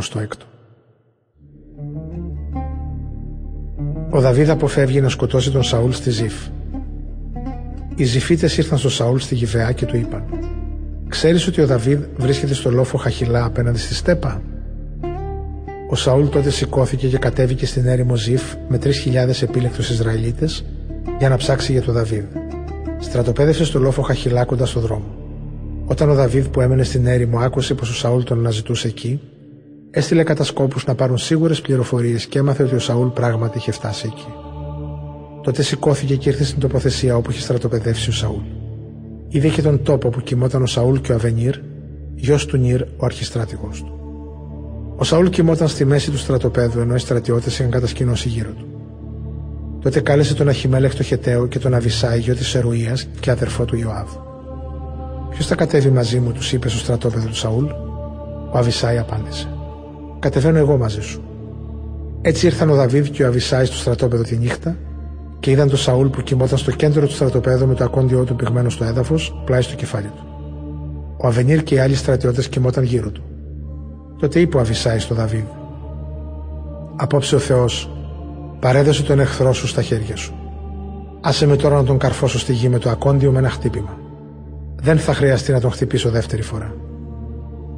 Αλλά ο Δαβίδ του είπε «Μην τον σκοτώσεις, γιατί ποιος θα πλώσει χέρι εναντίον του εκλεκτού του Κυρίου και θα μείνει ατιμόρυτος, σε βεβαιώνω στο όνομα του αληθινού Θεού πως ο Κύριος ο ίδιος θα θέσει τέρμα στη ζωή του Σαούλ, είτε πεθάνει από φυσικό θάνατο, είτε σκοτωθεί στο πεδίο της μάχης.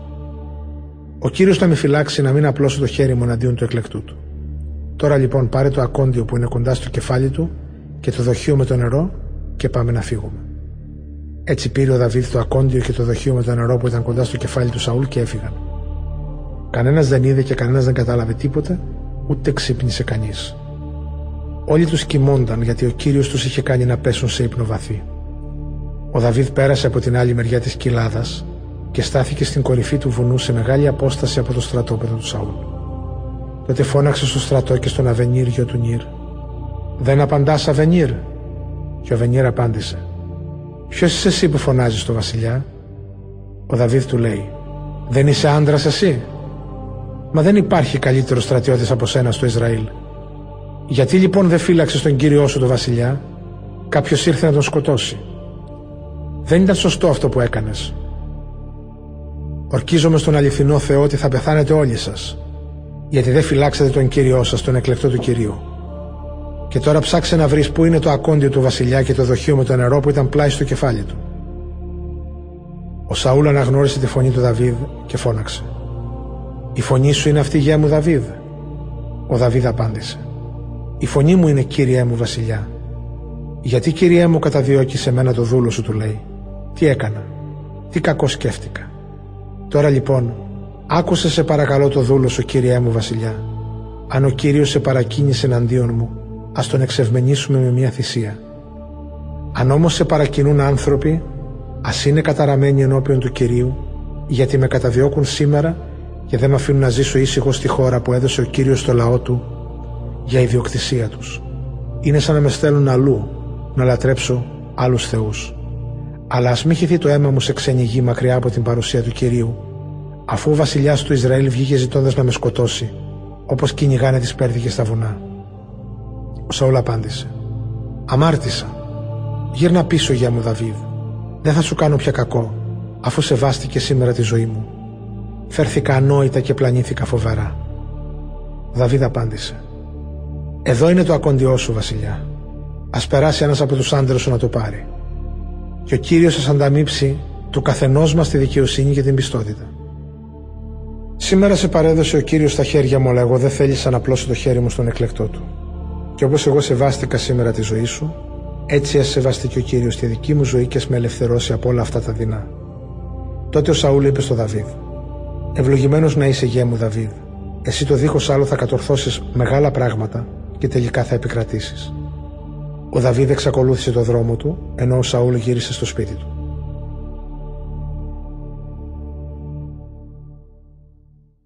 Αλφα Σαμουήλ, κεφάλαιο 27 Ο Δαβίδ ζει ανάμεσα στους Φιλιστέους.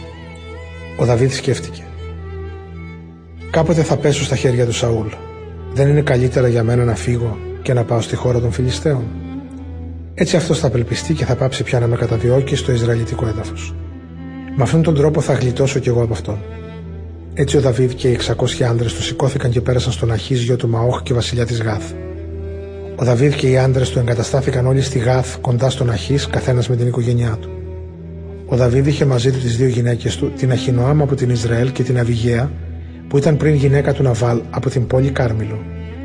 Όταν έφτασε η είδηση στο Σαούλ ότι ο Δαβίδ έφυγε στη Γάθ, σταμάτησε πια να τον καταδιώκει.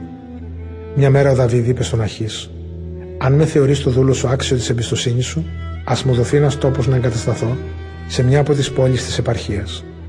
Δεν υπάρχει λόγος να κατοικώ στην πρωτεύουσα του βασιλείου μαζί σου. Έτσι εκείνη την ημέρα ο Αχής του παραχώρησε την πόλη Σικλάγα. Γι' αυτό και η Σικλάγα ανήκει στους βασιλιάδες του Ιούδα μέχρι σήμερα. Ο Δαβίδ έμεινε στη χώρα των Φιλιστέων ένα χρόνο και τέσσερις μήνες.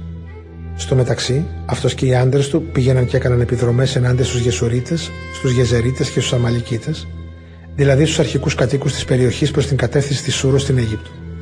Χτυπούσαν αυτές τις περιοχές και δεν άφηναν ζωντανούς ούτε άντρες ούτε γυναίκες. Έπαιρναν πρόβατα, βόδια, γαϊδούρια, καμίλε και ρουχισμό και γύριζαν στον Αχής. Ο Αχής τον ρωτούσε: Πού επιτεθήκατε σήμερα, και ο Δαβίδ απαντούσε: Νότια της περιοχής Ιούδα, η νότια των Ιραχμεελιτών, η νότια της περιοχής των Κενέων. Ο Δαβίδ δεν άφηνε κανένα ζωντανό, ούτε άντρα ούτε γυναίκα, για να μην πάνε στη Γάθ και μιλήσουν εναντίον του για όσα τους έκανε. Αυτή ήταν η τακτική του όλο τον καιρό που έμεινε στη χώρα των Φιλιστέων. Ο Αχής είχε εμπιστοσύνη στο Δαβίδ, γιατί σκεφτόταν ότι με αυτόν τον τρόπο ο Δαβίδ το δίχως άλλο γινόταν μισητός στο λαό του, τον Ισραήλ. Έτσι θα του ήταν δούλος για πάντα. Αλφα Σαμουήλ, κεφάλαιο 28. Εκείνο τον καιρό οι Φιλιστέοι συγκέντρωσαν τις στρατιωτικές τους δυνάμεις για να πολεμήσουν εναντίον του Ισραήλ. Είπε τότε ο Αχής στο Δαβίδ: Πρέπει να ξέρεις ότι θα βγεις μαζί μου στον πόλεμο με τους άντρες σου. Ο Δαβίδ του αποκρίθηκε. Τώρα θα δεις τι μπορώ να κάνω εγώ, δούλος σου. Και του είπε ο Αχής: Γι' αυτό και εγώ σε ορίζω ισόβιο σωματοφύλακά μου. Ο Σαούλ συμβουλεύεται τη μάντισα. Ο Σαμουήλ είχε πια πεθάνει. Όλοι οι Ισραηλίτες είχαν συμμετάσχει στο θρήνο για αυτόν και μετά τον έθαψαν στην πόλη του Τυραμά. Και ο Σαούλ είχε διώξει τους νεκρομάντες και τους μάντες από τη χώρα. Συγκεντρώθηκαν λοιπόν οι Φιλιστέοι και ήρθαν και στρατοπέδευσαν στη Σουνίμ. Ο Σαούλ συγκέντρωσε όλους τους Ισραηλίτες και στρατοπέδευσαν στο όρος Γελβουέ. Όταν είδε ο Σαούλ το στρατόπεδο των Φιλιστέων, τον έπιασε φόβος και τρόμος μεγάλος. Ρώτησε λοιπόν τον κύριο. Αλλά ο κύριος δεν το απάντησε ούτε με όνειρο, ούτε με τα ουρίμ, ούτε μέσω των προφητών. Τότε διέταξε ο Σαούλ τους αξιωματούχους του. Βρέστε μου μια γυναίκα που να επικοινωνεί με τα πνεύματα των νεκρών για να πάω σε αυτήν και να τη ρωτήσω. Εκείνη το απάντησα. Υπάρχει μια γυναίκα νεκρομάντησα στην Ενδόρ. Τότε μεταμφιέστηκε ο Σαούλ και έφυγε μαζί με δύο άντρε. Έφτασαν νύχτα στη γυναίκα και ο Σαούλ της είπε: Μάντεψε το μέλλον για μένα με τη βοήθεια των πνευμάτων των νεκρών και φέρει μου εκείνον που θα σου πω. Η γυναίκα του απάντησε. Αφού ξέρεις τι έκανε ο Σαούλ στους νεκρομάντες και τους μάντες και τους έδιωξε από τη χώρα, γιατί λοιπόν ζητάς να με παγιδέψεις και να χάσω τη ζωή μου; Τότε ο Σαούλ της είπε: Σου ορκίζομαι στον αληθινό Θεό ότι εσύ δεν θα κινδυνεύσει την όλη υπόθεση. Ποιον θέλεις να σου φέρω, ρώτησε η γυναίκα. Και ο Σαούλ απάντησε: Θέλω να μου φέρεις τον Σαμουήλ. Η γυναίκα όταν είδε τον Σαμουήλ έβγαλε μια δυνατή κραυγή και φώναξε στο Σαούλ. Γιατί με γέλασες, αφού εσύ ο Σαούλ; Μη φοβάσαι, της λέει ο Βασιλιάς. Τι είδες; Η γυναίκα του απάντησε. Είδα ένα πνεύμα να ανεβαίνει από τα βάθη της γης. Πώς είναι η μορφή του, τη ρώτησε. Είναι ένας γέρος, είπε εκείνη, που ανεβαίνει τυλιγμένος με ένα μανδύα. Ο Σαούλ αναγνώρισε ότι αυτός ήταν ο Σαμουήλ και έπεσε με το πρόσωπο στη γη και προσκύνησε. Ο Σαμουήλ είπε στο Σαούλ «Γιατί με κάλεσες να ανέβω και με ανησύχησες» Βρίσκομαι σε πάρα πολύ μεγάλη στεναχώρια, είπε ο Σαούλ. Οι Φιλιστέοι πολεμάνε εναντίον μου και ο Θεός έφυγε μακριά μου.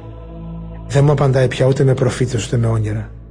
Γι' αυτό κάλεσα εσένα να μου πεις τι πρέπει να κάνω. Ο Σαμουήλ απάντησε. Αφού ο Κύριος έφυγε μακριά σου και έγινε εχθρός σου, τι ρωτάς εμένα; Ο Κύριος έκανε εκείνο που σου είχαν αγγείλει εκ μέρους του. Αφαίρεσε τη βασιλεία από τα χέρια σου και την έδωσε σε έναν άλλο, στο Δαβίδ. Εσύ δεν υπάκουσες τις εντολές του και δεν εξόντωσες εντελώς τους Αμαλικίτες. Γι' αυτό και ο Κύριος σου φέρεται έτσι σήμερα. Επίσης ο Κύριος θα παραδώσει εσένα και το λαό σου στην εξουσία των Φιλιστέων. Αύριο κιόλας, εσύ και η γη σου θα είσαστε μαζί μου. Ακόμα το στρατό των Ισραηλιτών θα τον παραδώσει ο Κύριος στην εξουσία των Φιλιστέων. Όταν ο Σαούλ άκουσε αυτά τα λόγια του Σαμουήλ, κατατρομοκρατήθηκε και γκρεμίστηκε ολόκληρο στη γη. Ήταν και εξαντλημένος γιατί δεν είχε φάει τίποτα όλη εκείνη την ημέρα και την προηγούμενη νύχτα. Η γυναίκα πλησίασε τον Σαούλ και είδε ότι ήταν πολύ ταραγμένος. Βλέπεις, του είπε, η δούλη σου υπάκουσα στη διαταγή σου ρηψοκινδυνευώντα τη ζωή μου. Τώρα λοιπόν, άκουσέ με κι εσύ και άφησέ με να σου δώσω ένα κομμάτι ψωμί να φας για να πάρεις δύναμη πριν συνεχίσεις το δρόμο σου. Αλλά ο Σαούλ αρνιόταν και έλεγε: Δεν θέλω να φάω. Τον πίεσαν όμως οι αξιωματούχοι του και η γυναίκα και υποχώρησε στην παράκλησή τους. Σηκώθηκε από τη γη και κάθισε στο κρεβάτι. Η γυναίκα έσφαξε γρήγορα ένα μοσχάρι που το είχε στο σπίτι και το πάχαινε, πήρε αλεύρι, το ζύμωσε και έψησε άζημα ψωμιά. Τα έφερε μπροστά στο Σταούλ και στους αξιωματούχους του και έφαγαν. Έπειτα σηκώθηκαν και έφυγαν την ίδια νύχτα.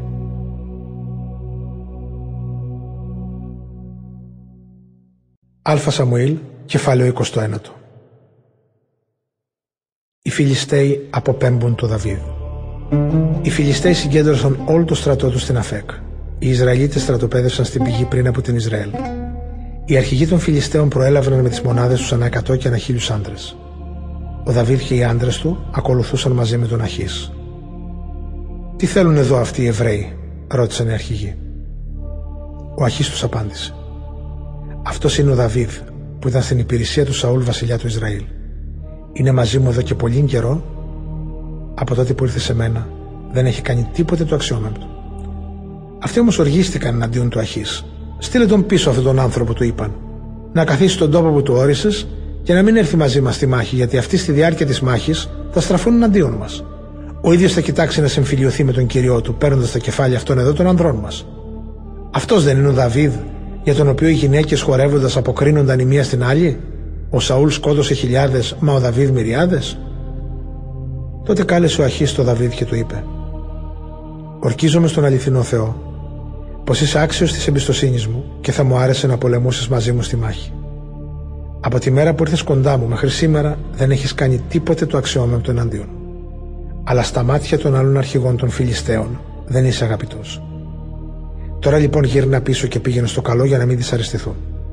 Ο Δαβίδ απάντησε στον Αχής: Μα τι έκανα; Τι κακό βρήκες, κυρία μου, βασιλιά, σε μένα το δούλο σου από τη μέρα που ήρθα σε σένα μέχρι σήμερα, ώστε να μην πάω να πολεμήσω εναντίον των εχθρών σου; Ο Αχής του αποκρίθηκε. Ξέρω ότι μου είσαι αγαπητός σαν άγγελος του Θεού, αλλά οι άλλοι αρχηγοί των Φιλιστέων είπαν: Να μην έρθει αυτός μαζί μας στον πόλεμο. Τώρα λοιπόν εσύ και οι άντρες που σε ακολουθούν, σηκωθείτε νωρίς το πρωί όταν φέξει και φύγετε.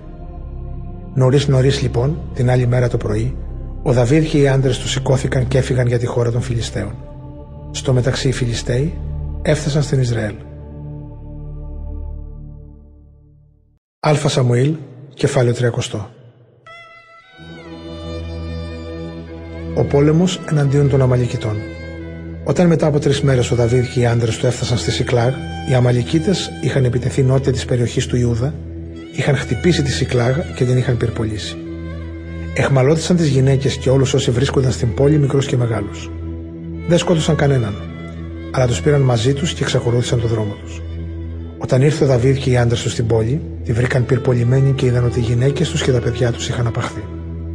Τότε άρχισαν όλοι τους να κλαίνε με γοερές κραυγές, ώσπου εξαντλήθηκαν από το κλάμα. Εχμαλωτίστηκαν επίσης και οι δύο γυναίκες του Δαβίδ, η Αχινοάμ που καταγόταν από την Ισραήλ και η Αβυγαία, πρώην γυναίκα του Ναβάλ από την πόλη Κάρμελους. Ο Δαβίδ έπεσε σε μεγάλη στεναχώρια, γιατί οι σύντροφοί τους σκέφτονταν να τον λιθοβονήσουν. Ήταν όλοι τους πολύ πικραμένοι, καθένας τους για τους γιους τους και τις κόρες τους.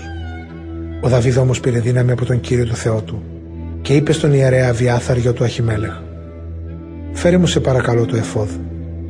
Ο Αβιάθαρ του έφερε το εφόδ και ο Δαβίδ ρώτησε τον κύριο: Να καταδιώξω τη συμμορία αυτή των ληστών, θα την προφτάσω. Και ο κύριος του απάντησε: Καταδίωξέ την. Σίγουρα θα τους προφτάσεις και θα ελευθερώσεις τους εχμαλώτους. Έτσι ο Δαβίδ με τους 600 άντρες του έφυγαν και ήρθαν στο χήμαρο Βεσόρ, όπου και παρέμειναν αρκετοί από αυτούς, 200 άντρες, γιατί ήταν κορασμένοι και δεν μπορούσαν να περάσουν το ποτάμι. Ο Δαβίδ με 400 άντρες εξακολούθησε την καταδίωξη. Έξω στα χωράφια οι άντρες του Δαβίδ βρήκαν ένα νεαρό Αιγύπτιο και τον έφεραν στο Δαβίδ. Του έδωσαν ψωμί και έφαγε και νερό να πιει. Του έδωσαν ακόμη μια τσαπέλα ξερά σίκα και δύο τσαμπιά ξερές ταφίδες. Έφαγε και συνήλθε, γιατί είχε να φάει και να πιει τρία μερόνυχτα. Ο Δαβίδ τον ρώτησε: Σε ποιον ανήκεις και από πού είσαι; Εκείνος απάντησε: Είμαι Αιγύπτιος δούλος κάποιο Αμαλικίτη. Ο κύριος μου με εγκατέλειψε, γιατί αρρώστησα πριν από τρεις μέρες. Εμείς επιτεθήκαμε νότια της περιοχής των Κερεθιτών στην περιοχή του Ιούδα και νότια της περιοχής των Χαλεβιτών και πυρπολίσαμε τη Σικλάγα.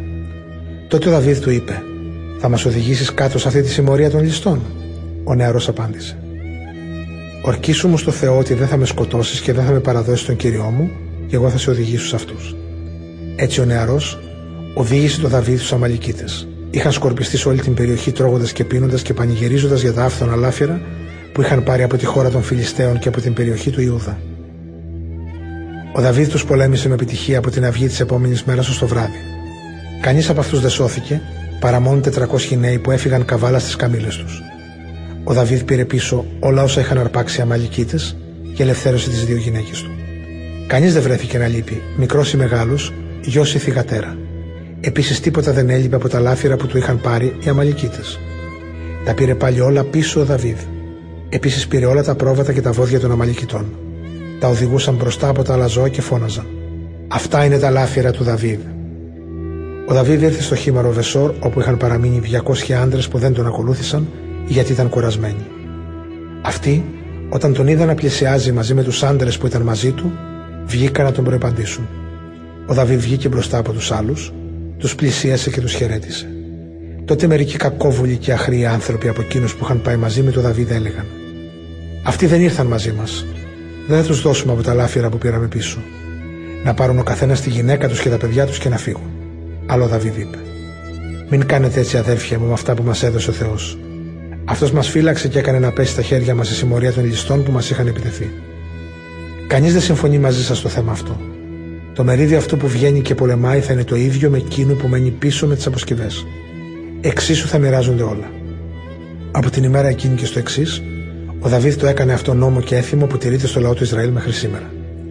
Όταν ήρθε ο Δαβίδ στη Σικλάγ, έστειλε μέρος από τα λάφυρα στους πρεσβυτέρους φυλής Ιούδα, που ήταν φίλοι του. Ορίστε ένα δώρο για εσά, τους είπε, από τα λάφυρα των εχθρών του κυρίου. Τέτοια λάφυρα έστειλε ο Δαβίδ και στους πρεσβυτέρους των πόλων Βεθήλ, Ραμόθ, της Μεσημβρινής, Ιαθήρ, Αροήρ, Σιφμόθ, Εστεμοά, Ραχάλ. Επίσης στους πρεσβυτέρους των πόλεων των Ιεραχμελίτων και των Κενέων, καθώς και των πόλεων Χορμά, Βόρασαν, Αθάχ, Χευρών, σε όλα τα μέρη από όπου είχε περάσει με τους άντρες του.